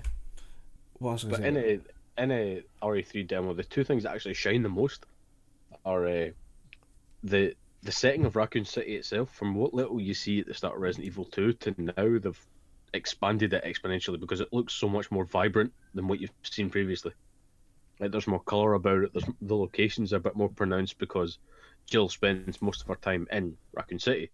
So it's her darting from place to place trying to find items and upgrades and shit like that. So they've updated it to make it look a bit more like that. It's the focal point of the piece instead of just here's the backdrop before you go to the police station or the backdrop before you go to the, the laboratory underneath uh, the city. Yeah, I think you said that they've done most of the, the city, if not all of it. Yeah, And I think you go through a decent decent portion of the city. And to make it look good, if you've ever seen like how they develop certain like cities in games, it's really really impressive. Like the Yeah. amount of effort you have to put into this, it's got to be a labor Yeah. labor of love. and everything else about it is just prototypical uh, Resident Evil 3 types, uh, Resident Evil 2 type stuff. The combat's the same. Uh, your knife doesn't break anymore, which is a really, really nice bonus. Because Yeah. you can now, instead of wasting bullets to kill confirm a zombie that's on the floor, you can just stab the shit out of it. That's good. Pretty fucking helpful. And again, it would put it does show that you know Jill's that she's especially she's been doing this for years. She would know how to get the job done with just a knife. So that's that's good. And she's and she was put through the the original Resident Evil, the Arklay mansion incident, so she knows how to take down a zombie. Mm, yeah. It'll be interesting to see if that comes up in the game, and if they bring back Barry for what I think is the canon ending, because the canon ending for Resident Evil Three on the GameCube, PlayStation One, was that uh, you get to the the heli the heliport, helicopters waiting there, and it's Barry Burton from Resident Evil One who's the the sort of marksman as stars, and he flies you to safety before the nuclear bomb drops on uh, Raccoon City. Hmm. So it'd be interesting to see if they keep that or they just do something completely different. I'd be curious about that as well because the these remakes do they follow the story ending of the games all the way through, or is there potential two, that someone else shows it up? did because two ends with Claire and Leon and Sherry walking out of Raccoon City, and you know saying, "How far does this go? We need to stop Umbrella." But they drop the whole tagline of Leon going, "Hey, it's up to us to stop Umbrella." Then the weird slap bass rock playing because that line doesn't fit up with the rest of Resident Evil canon. Because Leon saying it's up to us to stop Umbrella never happens. Because Claire never fights Umbrella again until Code Veronica, but she doesn't even set out to fight Umbrella. She sets out to find her brother. And Leon forgets about Umbrella completely and never really fights Umbrella again until Resident Evil 6. And Resident Huh. Evil 4, he's fighting a bunch of Spaniards. And he wasn't in Resident Evil 5. So, True. and in Resident Evil, and Resident Evil 3, I can hope they they keep the ending the same because the ending for Resident Evil 3 is pretty cool. Hmm. Um. So yeah, you'd recommend that? You're gonna recommend the full game when it comes out? Oh yeah, absolutely. Uh, I have been told that it is. It's only about a seven-hour game. It's not a totally. It's not a completely long game. Uh, then again, Resident Evil Two, both campaigns were about eight hours, so you're only getting an hour less of game. But what I have been told is that Resident Evil Three, in terms of pacing, is just, you know, explosion, dynamite, gunshot, keep going. Fucking Nemesis behind you. What are you going to do? You need to, you need to go and get this key for the for this room. Nemesis is catching down on you. You're infected. Now you're playing as Carlos. You need to go and get the serum to help infected Jill. You're now playing as Jill again. You need you go to the clock tower. You need you get this. You need to get that. Keep fucking going because the game doesn't have two characters to spread the shit over. It's got one character, one main character, and a backup character for when the other character gets sidelined. There's no two different branching paths of the game. They just Alright. need to keep throwing shit at you. So it'll be an intense seven hours as opposed to a more Yeah. measured eight, which uh, Yeah. yeah, that's nice. and Nemesis apparently keeps stalking your ass throughout the whole thing, which I am okay with. But Mister X gave me nightmares, so Nemesis is probably going to put me in an early grave. I'm looking forward to hearing you like talk about this game when you're done with it. Because how how long did you say it took you to do the demo? Uh, I, my first time playing through, I just wanted to, you know, go through the game, see the sights, getting get reconnected with the gameplay. And I think I, I finished the my first run of the demo in 25 minutes. Then I went back and just thought I'm going to try and see everything that I can see in the game. And that I think that took me about another 40, 45 minutes just to hmm. take a slow way through it. So that's interesting because do you like you talked. You said that you you'd finished it, and I'm like, wait, what? I thought it just came out this morning. Yeah, I've done it like four times by now. Oh yeah, Uh, there was a couple of times I was just like, how quickly can I get through this? But the the record for speedrunning the demo is a minute thirty seconds. Fuck off! No way. Guy just literally goes, uh, box, uh, chain cutters, shotgun, key, done, and it's like, how the fuck? I, it took me a minute and thirty seconds to think about that. You did that with a second to spare. I kind of want to see that. I'm gonna go find that on YouTube once we're done here. I, I, I followed the guy on Twitch, so I'll link it to you. Nice. I'll link it to you. Um, oh, we've been uh, discussing other things as well. I have a, a couple of weird like pet favorite bands that I, I don't really talk that much about. One of them is Amaranthe, and we went back and forward after they released uh, 80 Second All the Way, which is a Yeah, song cover of the uh, Sabaton song. yeah, um, and it's a it's a song about a soldier in World War One. I know. Wait, people are making metal about this. Hell yes, uh, Sabaton have been making a ton of metal about uh, World War One and Two for the last couple of years now. I think I can't don't know how long they've been going, but it's got to be over a decade by now. I think uh, Sabaton will be going for about yeah, maybe Uh, longer than a decade, maybe close to fifteen years. because Amaranthe I actually was googling them last night to write up about this. Uh, they're at twelve years now. Like, how the fuck have they been going for twelve years? But yeah, apparently, um, it just it's one of the things of like, how long have they been going? How long have I been going? Oh my god, I'm old. Oh no. Um, and yeah, this is a Swedish metal band, but they have a weird kind of gimmick in that they have three vocalists. They have a uh, female vocals, male clean vocals, and male harsh vocals, and they've been doing this as I say for like uh, twelve years. Um, Sabaton have been active for 21 years. Holy fuck! That's Started impressive. 1999. That's commitment to the bit. Give them that. Yeah. Um, yeah, but they've uh, done a bunch of um, like they've they've been touring like Amaranthe have been touring with Sabaton, and as kind of a homage to them, made a cover of 80 Second All the Way, and I linked it to you, and we've been just hounding this song non-stop for the last couple of weeks, and Oh, it's it's so upbeat and it's so fucking poppy. I don't know what it is, but like, um, I've heard it described as the anime opening song for World War One. Yeah, it is very anime. Like it could open Attack on Titan and no one would blink. yeah. Um, actually, there is a show that is basically World War One, uh, called Saga of Tanya the Evil. Very good Okay. show. Um, and I think it would maybe fit if you could maybe recut some of the footage um, from the actual show and make it into the opening for the for the show. I, I think it would work. It'd be a little disturbing, but it'd work. Yeah, I mean, it could work. I mean, if someone can cut, uh, what anime was it? There was a very gory anime, Elfen Lied, I think it was called. Love Elfin Someone Lied. cut, someone cut that to Boney M's Rasputin. All right. Somehow that worked. I was like, how is this working? It's literally a girl who's just Akiraing people together, like crushing them into ball, like bloody balls. that show when you find out how they're doing stuff like it just seems like there's a woman wa- a naked woman walking around like making people explode and they explain no she has weird mystical hands coming out of her back. And i'm like wait what? And it's like no like the power levels based on how many hands they have. And it like shows you their vision and you see like a little child with like eight arms coming out the back. Like oh my god that's the like second most powerful thing i've ever seen. And uh, they're like tearing each other apart with weird mystical hands. You're like this is this entire show is fucking bonkers really good though. In, a- in a weird I mean, weird yeah. way.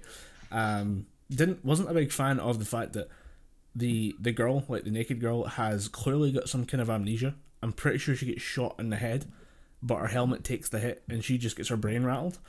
Um but you have a girl with amnesia waking up naked on a beach with uh, some random guy finding her. He then takes her back to uh, his house and immediately she's like, "Well, I guess I just live with you now. I guess I love you, and I guess I'll, I guess I'll suck your dick if you want." And it's him going like, "I guess I'm okay with this." Like, no, that's not okay in any way whatsoever. You're clearly taking advantage of the situation. Uh, fucking don't do it. uh, but it's it's a other than that, it's a great show. um, I mean, uh, it was it was a show that someone back in the days when Xfire was the thing. You remember Xfire, the chat client? Someone recommended it to me on that good friend uh, from down in Wales. all right, Welsh. Cle- clearly, some kind of pervert. So, Uh, he's a good guy. A lot of time for him. um, yeah, he said watch Elfen Lied, and I was like, "Ah, okay, I'll I'll try. and I never got around to it. Like most anime, I say I'll give it a shot, but I never do. I think it's on Netflix. It might it might have been taken off since uh, it was on Ah, there right. years ago. But I'm not gonna rush to buy it, so I uh, rush to watch it. So um, but yeah, Amaranthe. We're talking about that. Um, yeah, I'm. I say they've got a back catalogue now for uh, they've been gone for like a decade, and uh, I was going to recommend a couple tracks off of it in case anyone's interested. Other than eighty second all the way, which is uh, fantastic. But I noticed that uh, recently, apparently, they've been managed by Angela Gossow uh, from Oh, nice. back in the day Arch Enemy, the first Back in the day, arch enemy. um, one of the first like major female uh, voices in metal and a real icon. Yeah, for a while, it was just her and Cristina Scabbia. Yeah. So when you've got that like way. star power behind you, I mean, Angela Gossow made her space for herself by being as good as everyone else. Yeah. And uh, we got a lot of time for that. I think there's a lot of respect in the metal community for someone who can do that in a very what seems like a very male dominated space, but isn't really. Like I think uh, metal's quite egalitarian in that if you're good, uh, you will shine through, and we will have time for you. If you're not good, you'll be shit on until you fold into like your own asshole and disappear. Um, Yeah, skill kind of shines out more than, you know. I don't know where I was going with that one. Yeah, Yeah. skill shines more than anything else in the metal community. If you can, you know, bust out the the high notes like anybody else, or you can grow like anyone else, you're going to get noticed fairly quickly. if you shred with the best, then we will absolutely notice. Um, Yeah. So yeah, a couple of their uh, like greatest hits, I'd say. Um, there's a track called "That Song." It's super poppy, uh, but it's got more swagger than you can handle. Uh, Mechanical Illusion. Uh, it's probably the best example of their earlier style, where it is just pure fusion of uh, electronic and metal, and it's really well mixed. Which is one thing I noticed is like it would be very easy for them to just crank one side and then crank another side during the song, but everything just kind of blends together very well. Um, there are two tracks that are very soppy, but I do fucking love them. Uh, there's one called True, and it is just about uh, like what you really care about, and it just talks about uh, the, the video itself is um, two of the singers reenacting like their childhood dreams of like uh, the singer wanted to, one one of the main men uh, singers wanted to be a hockey player, so it's him like skating around the ice, and at the same time you've got uh, Elise wanting to be a ballerina, and it's fucking epic. Like, it, it makes you weep. You're like, oh no, I don't want to be this upset by a, a fucking metal music video, but it's fucking really good. Um, there's also Endlessly, which was on an album like two or three years ago, but they made a YouTube video for it um, because one of the band's guitarists got married, and they Okay. did the video around his wedding because it's all about just endless, like the, the tr- one true love of your life. I'm like, that's pretty impressive. Like you know, writing your own uh, wedding uh, music video, and then releasing it on YouTube for like a couple million views. Pretty damn impressive. Um, Yeah. What else have? Um, Speaking of uh, new music, I actually found a, a new band that I've been listening to quite a lot. I got, I got three more uh, tracks just- to recommend. From Like, three more tracks to recommend. Cool. Uh, the Uh, next, yeah. Uh, there's no track, the Nexus, uh, which is a shame because it started this uh, meme that's on every fucking uh, YouTube video that they have now, uh, where basically there's a lot of like long-haired people and there's a lot of like hair flips, and it's all shot in fucking slow motion, and everyone just uh, spot spams the fucking line "greatest shampoo commercial of all time" in the video, and uh, it just ruins every comment section. But it's it's really fucking cheesy, and uh, I really dig it. Um, there is uh, GG6, which is one of the newer tracks. They did two videos in the same set, and this one's the fun version. Um, it's just a, it's the same as most of their stuff. It's just fun electro pop uh, with metal in there as well. And then there's one that I think you'll like probably the most, uh, Fury, where they let the the rough singer uh, Henrik. I'm going to try and butcher this name because it's Swedish. Uh, Wil- Wilhelmsen. Uh, they let him loose on the song, and it's three minutes of just the most savage uh, growling. I mean, he calls it Corey Taylor in the song, and I think it might be fair. Like he says, I can go toe to toe with Corey Taylor, and you're like, I think you could. I really do think so. But yeah, that's my I mean, that's a recommendations. flex. Yeah. You need if you're going to say I can go toe to to Corey Taylor, you need to back that. I didn't know, by the way, that Corey Taylor did a track with Tech N9ne, the rapper. I was like, interesting.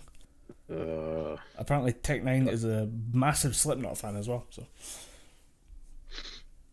yeah, I mean, there's a lot of that. Uh, rappers being fan of weird music. I mean, uh, what's his name? Post Malone loves Fall Out Boy, and Ozzy Osbourne. So Post Malone's just a weird guy. I mean, he's doing a beer pong tournament through Instagram as part Through of Instagram. coronavirus. I have no idea how it's going to work, but they're doing something through like Instagram TV where they're going to play beer pong against each other. I'm going to try and find some of the videos and see if it's worth watching because if it's funny, it's funny. They're just getting all their like celebrity friends to take part. So yeah, I mean, if it works, it works, man. Whole beer pong tournament through Instagram. Welcome to the coronavirus. Welcome to see virus. How do they not use Corona beer? Oh my god! you got to do it. You can't have Budweiser. You got to Yeah, use. I mean, Corona why would you want Budweiser? Budweiser's piss water. actually Post Malone has a sponsorship deal with Bud- Budweiser. It's probably going to be Budweiser. It should be Corona beer. If there was a just God be. in this universe, it should be Corona beer. Uh, yeah, you said you had a new band you'd been listening to. What was the? Yeah, uh, there was a new game, a, a new game in a series that I've been a fan of for quite a while. Uh, no More Heroes. No More Heroes 3 got announced at E E3 2016, 2017, I want I was going to say they finally released that.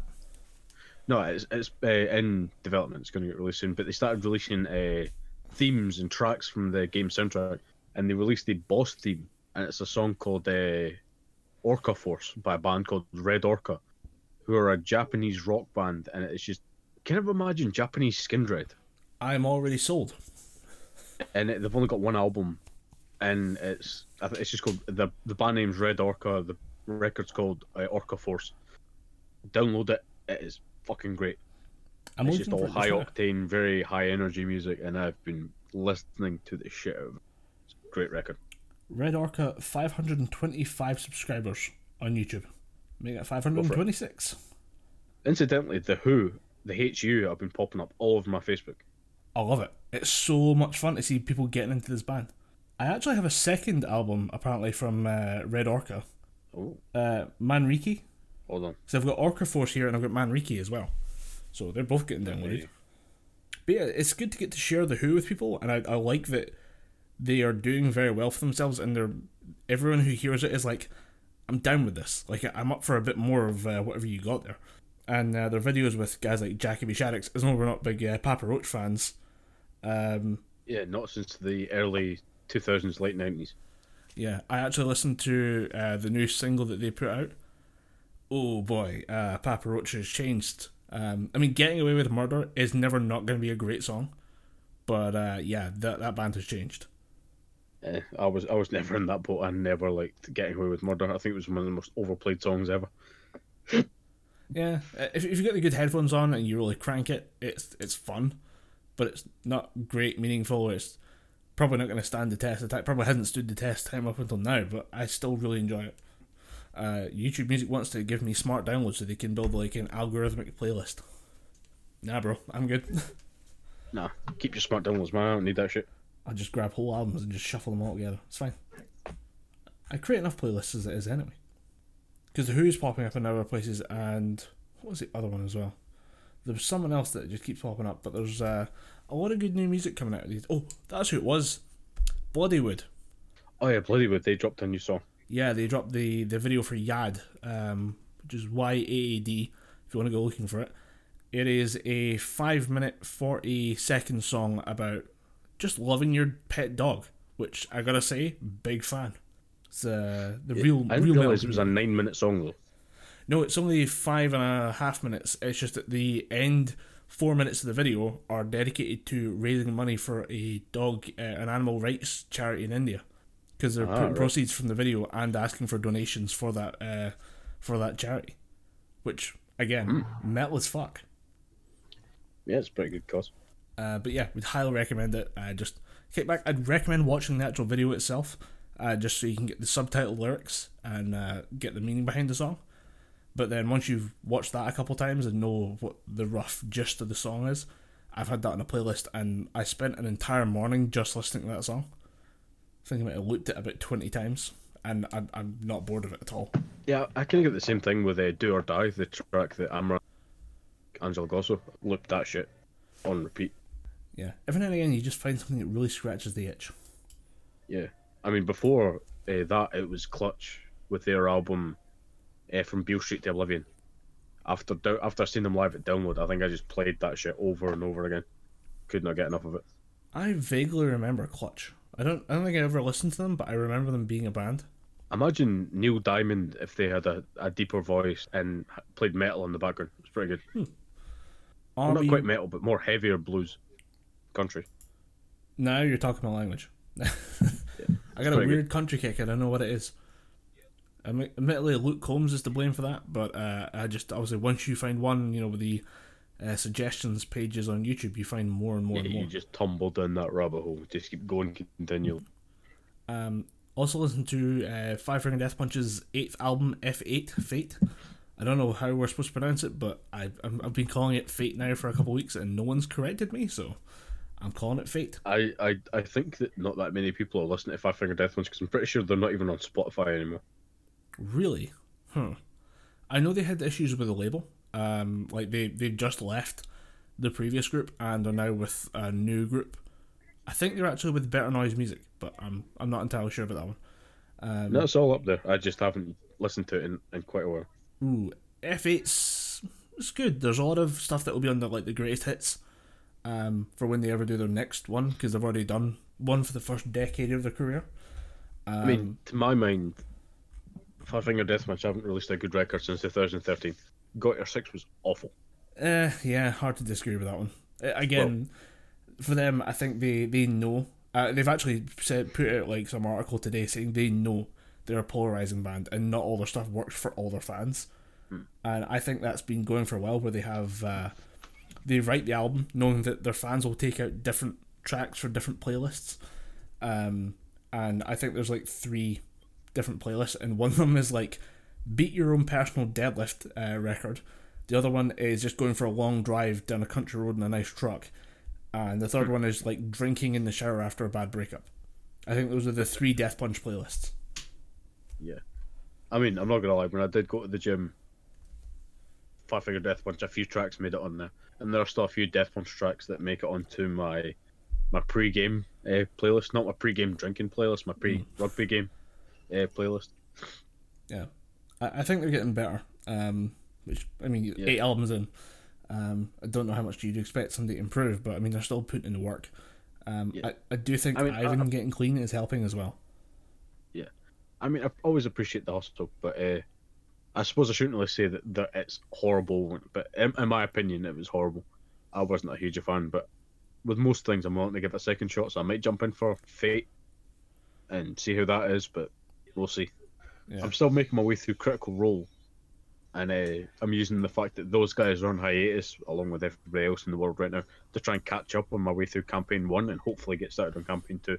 But I think I'm still 18 to 20 episodes away from the end, which, considering the fact that I started a couple months ago, is disturbing or, you know, commendation worthy. I was going to say you text me saying you were way you think of it. thirty away a couple weeks ago, and that's impressive that you've made it through another 12, 18 episodes or something like that. Yeah, uh, I'm on episode 90. I think I texted you when I was on episode 80. Or, um, no, I texted you when I, I texted you when I was on episode 80. I'm now on episode 93 and the end is the end is in sight.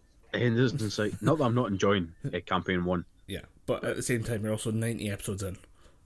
To yeah, like, I've been. Was it three hour episodes? Uh, oh, fuck it, three hours. The, sh- the short episodes. It's between three hours and five hours at this point. Apparently, in campaign two, they get up to a six hour episode. Oh Jesus! I mean, I'm I'm enjoying it as well, but I'm obviously way further yeah. back. You are 270 hours to probably 360 hours yeah. into this. But that that mostly comes from I haven't just been sitting, you know, solely down listening to this. It comes from uh, I am going back and forth between Bonus and Edinburgh for uni. Mm. I mm-hmm. listen to a podcast that usually kills about an hour and a half of travel, or I have four hours to wait in between my lecture and my tutorial. I can get an episode and a bit of Critical Role done. Uh, or if I'm going on the train to a game of rugby or rugby training, mm-hmm. I'll listen to more Critical Role. But, But it, there are people out there who have just been watching and listening to nothing but Critical Role. Like they watch the the vods or the YouTube episodes instead of television. and it does become like a personality trait or something. Like if someone says I'm up to date on Critical Role, that means something. Yeah. Um. And uh, even at, even at uh, conventions, which I kind of want to touch on conventions a little bit. Uh, again, it falls back into C virus, but unfortunately, it's it's a big topical thing at the moment. We're probably going to keep jumping back to C virus. I can only apologise for happening back to this, but I do want to talk about conventions. But when we get back to conventions, the amount of people that I talk to, even before uh, the lockdown and probably after lockdown, that you'll say, "Oh, you listen to Critical Role," and then it's just the conversation just brings in so many different people because everybody fucking listens to Critical Role. It's just this D and D, this little niche D and D show that just exploded, and everyone got hit with a little bit of it. and it's it's because it's well done, it's well made, um, and it's it's done by talented people. So you're kind of stuck Yeah. with, um, you know, it, it gets everyone's attention, and it's packed with people that you know from other nerd shit, and it's it's Yeah. prime nerd content really. If you're an anime fan or a video games fan or even a, just a pure D and D fan, there's a little bit of something in there for you. But what is drawn is the like mostly the the fans of the voice actors. They just kind of enveloped all these uh, different people in there. I take a chance to talk about uh, conventions uh, because there seems to be this huge, uh, like sort of what's the best way to put it? Like I don't want to say dichotomy, but there's, like, there's a bit of a a bit of a void, a bit of a chasm growing between the local conventions that want to still keep going but have had to postpone due to, you know, C virus, and bigger MCM Comic Cons that happen at the end of the year because they're looking like they're still going to go ahead, but a lot of conventions, the likes of uh, Rycon and Dundee Con, or they've had to cancel and move theirs to I think June. And a lot of people are saying, well, this is bullshit. Why can't you not just go ahead or cancel the event? You're not going to be able to compete with MCM. But it's get it's getting to the point where would you want one con in February, then nothing until September, or do you want you know stay indoors, stay safe, then you get a couple extra cons before the big one. Money wise, it's going to be a hassle, but you're going to have shit to do in between now and the big Comic Con. Mm. It, it does seem to be a bit of a problem for the small events, and that's my concern in like with the economy in general right now is how are small organizations going to take the hit when you have something like a, an MCM these big monolith uh, companies that can take that bit of a hit and delay stuff by a couple of months because th- this will cost money. And for a small convention, a small gaming convention in Glasgow, to just say we're going to hold off for a couple of months to keep you safe, by the way. Never, never forget to throw that one at people who are complaining about the current situation. Is this is all for public safety, including Yeah, your safety? safe.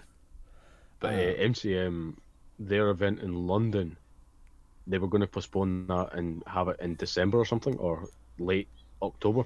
But uh, they've, I think, eight of their guests, being the Critical Role cast, have had to cancel because they physically can't make it over to London in December. So a lot of people off the back of that have just demanded uh, their tickets, the cost of their tickets back in. MCM have just kind of said, well, we have no choice. We can't get these guys to show up. Yeah, I And would. a lot of people are saying it's a failing on MCM's behalf, but they couldn't predict the virus. Cut them some fucking slack. Yeah, and I would never uh, actually advise anyone to travel into a city in December. If you can avoid Christmas time shopping in any major city, especially a capital city, do. Yeah, fuck that. Yeah. You don't want to add a convention on top of that. Yeah, that would just be nightmarish. Um, right, so for the showstopper today, um, oh, right now it's talking about coronavirus all the time. Might as well just uh, a lot of people Yeah. resort to online shopping, and we have a lot of trust in the retailers that you know people like Amazon and eBay, and even stuff like uh, Teespring, like these online merch stores for various like kind of geek properties. We always assume that they will actually get them, get the get the shops. So we always just trust them with the information. They throw the money at them and hopefully get our stuff uh, back in the end. Uh, but I have a story today that's about what happens when the seller doesn't fulfill the order. Okay. So, uh, Shay Victorio is a former CSGO player, and uh, she's been playing Counter Strike in various forms uh, for the last 11 years. Uh, at the pro level, she's been playing in esports tournaments, uh, but retired in 2019 to make money on the side as a Twitch streamer. Because why wouldn't you? I mean, not a horrible looking girl. Um, and you are good at CS:GO. You, you know, you're talented. You've been in the, the game for so long. You can probably like play it by accident. Um, so she made a bunch of uh, made a bunch of uh, money as a Twitch streamer. Um, so I'm going to post that all over Twitter. Local podcaster blast CSGO is so simple that anyone can accidentally play it. gonna get clickbait. Uh, no, Yeah, I, I, I think like if you're top level player, you could probably accidentally win a match CS:GO. Like, I didn't mean to do that. Whoops. um, No, dude, I'm just, I'm just, you know, shit posting, man. I'm just shit posting. uh, her like her Twitch uh, stuff uh, did quite well, but she opened up a merch store, and uh, fans went and bought a bunch of her merch stuff like usual t-shirts, hats, all that stuff. Um, and then people started to complain that orders weren't showing up. This got so uh, kind of heated up that uh, people like the police force got the uh, this is police in Brazil by the way. Uh, so they got the special action group to combat, organized crime involved. Uh, and to put these guys in perspective, uh, one of the articles I found about this uh, task force was that they were showing up. They were doing. Uh, they were involved in an investigation where a uh, a group of uh, a criminal organization was found to be involved in the murder of a uh, a Brazilian politician, like not a like low tier like bureaucrat, like an actual uh, member of like Rio de Janeiro's uh, like chamber of commerce or whatever the fuck. She was actually involved uh, in the community and was a, an activist. She was murdered by a uh, an organized crime group, which included a member of uh, former Brazilian special forces. These were the guys that were tasked with bringing that organized criminal group in. So those guys were, were also shown uh, what was going on with the streamer, uh, who's known online as Shay. Um, they got involved with her case, cracked into her emails, and uh, found that there was evidence to s- suggest that she was uh, not fulfilling orders through her online store. Uh, and this would count as fraud under Brazilian uh, law. And they decided to Most law. prosecute her. Um, and she was found guilty and given what I'll call a harsh sentence. So, what do you think a harsh sentence for fraud is in Brazil? Uh, probably a fairly hefty fine and a ban on trading. She was given 116 years of prison time. I shit you That's not. more than a little bit fucking harsh. That's uh, Yeah. severe, I'd say. They had 118 counts of fraud. So it was 118 people she didn't send deliveries to and was given 116 years as a prison sentence. Um, she has a couple of saving graces though. Uh, apparently in Brazil, the maximum sentence that can be given is 30 years. So she's automatically going to have to serve all 30 years, but she only has to serve 30 years out of 116, so eh, not bad. Yeah, it's a silver lining, I suppose. You'd be in, you'd be in prison for a good chunk of your life, or all of it. She's going to come out at like 60 with uh, fraud charges against her name, but Yeah. I mean, it's better than never ever seeing the daylight again. Um, but she has a kind of like she has a possible out here, and this is the fact that um, the online store, although she promoted it and was part of the business running it, um, it was actually run by her father uh, or an ex partner, uh, so that it could be they could be the ones that are liable for the, the, the actual charges related to like the defraud, uh, defrauding of the uh, the fans. Um, and the thing is, She's not even going to. She might not even take the hit herself. it's she's been charged with it. That's the thing. It's like Oh, she's she's been she- charged, This right. has been done. They've gone through the courts. Uh, they're just saying that maybe she has a possible out of if she can prove it wasn't her directly involved with the store. It was actually her her father or her ex partner. Um, Ah, right. yeah, So even at that, she still might not take the hit for it, despite that she's been charged with it. Because yeah. charged isn't actually, you know, I guilty. I don't know if she's actually gone to jail yet for it, because this all happened at the start of the year. Um, it just took a while for it to filter through because uh, the ESPN story I found on it was from Brazil, um, and they've like I had to Google translate it into English, and there was a few like things that were a bit weird in there. Um, it says Shay's law- Shay's lawyer told uh, Colonna, which is the newspaper, uh, that the company belonged to Shay's father and ex partner. I'm like, wait, what? Those, please tell me those are two separate people. I don't want that to be. Uh, I don't want that to be an issue. don't want to make more of a story out of this. Um, yeah, so it, uh, they believe that a management problem had indirect consequences for the former player. So the lawyer's pretty sure that they can convince a jury or a judge or an appeals court that it wasn't actually Shay that was involved in this. and that She shouldn't have to serve 116 years of jail time, uh, cut down to 30 by Brazilian law. Um, but yeah, she's been convicted, and I'd actually, if they can find enough evidence, she's probably got a good chance of being able to convince someone that it was not actually her fault. But uh, good fucking luck on that one. Yeah, she's to have a hell of a time So yeah, have fun sorting with that that. one up. So yeah, that was uh, that's what happens when you fuck up an Amazon order. Good luck, Jeff Bezos. Yeah, keep that shit going, Bezos, otherwise you're going to go to Brazilian jail. they have they have uh, some severe sentencing in there. But uh, yeah, that was my my showstopper for the day. I've been Colin Graham, I've been Dom Anderson and we've been talking gibberpish remotely. remotely through. We're a government organisation. We can't shut down.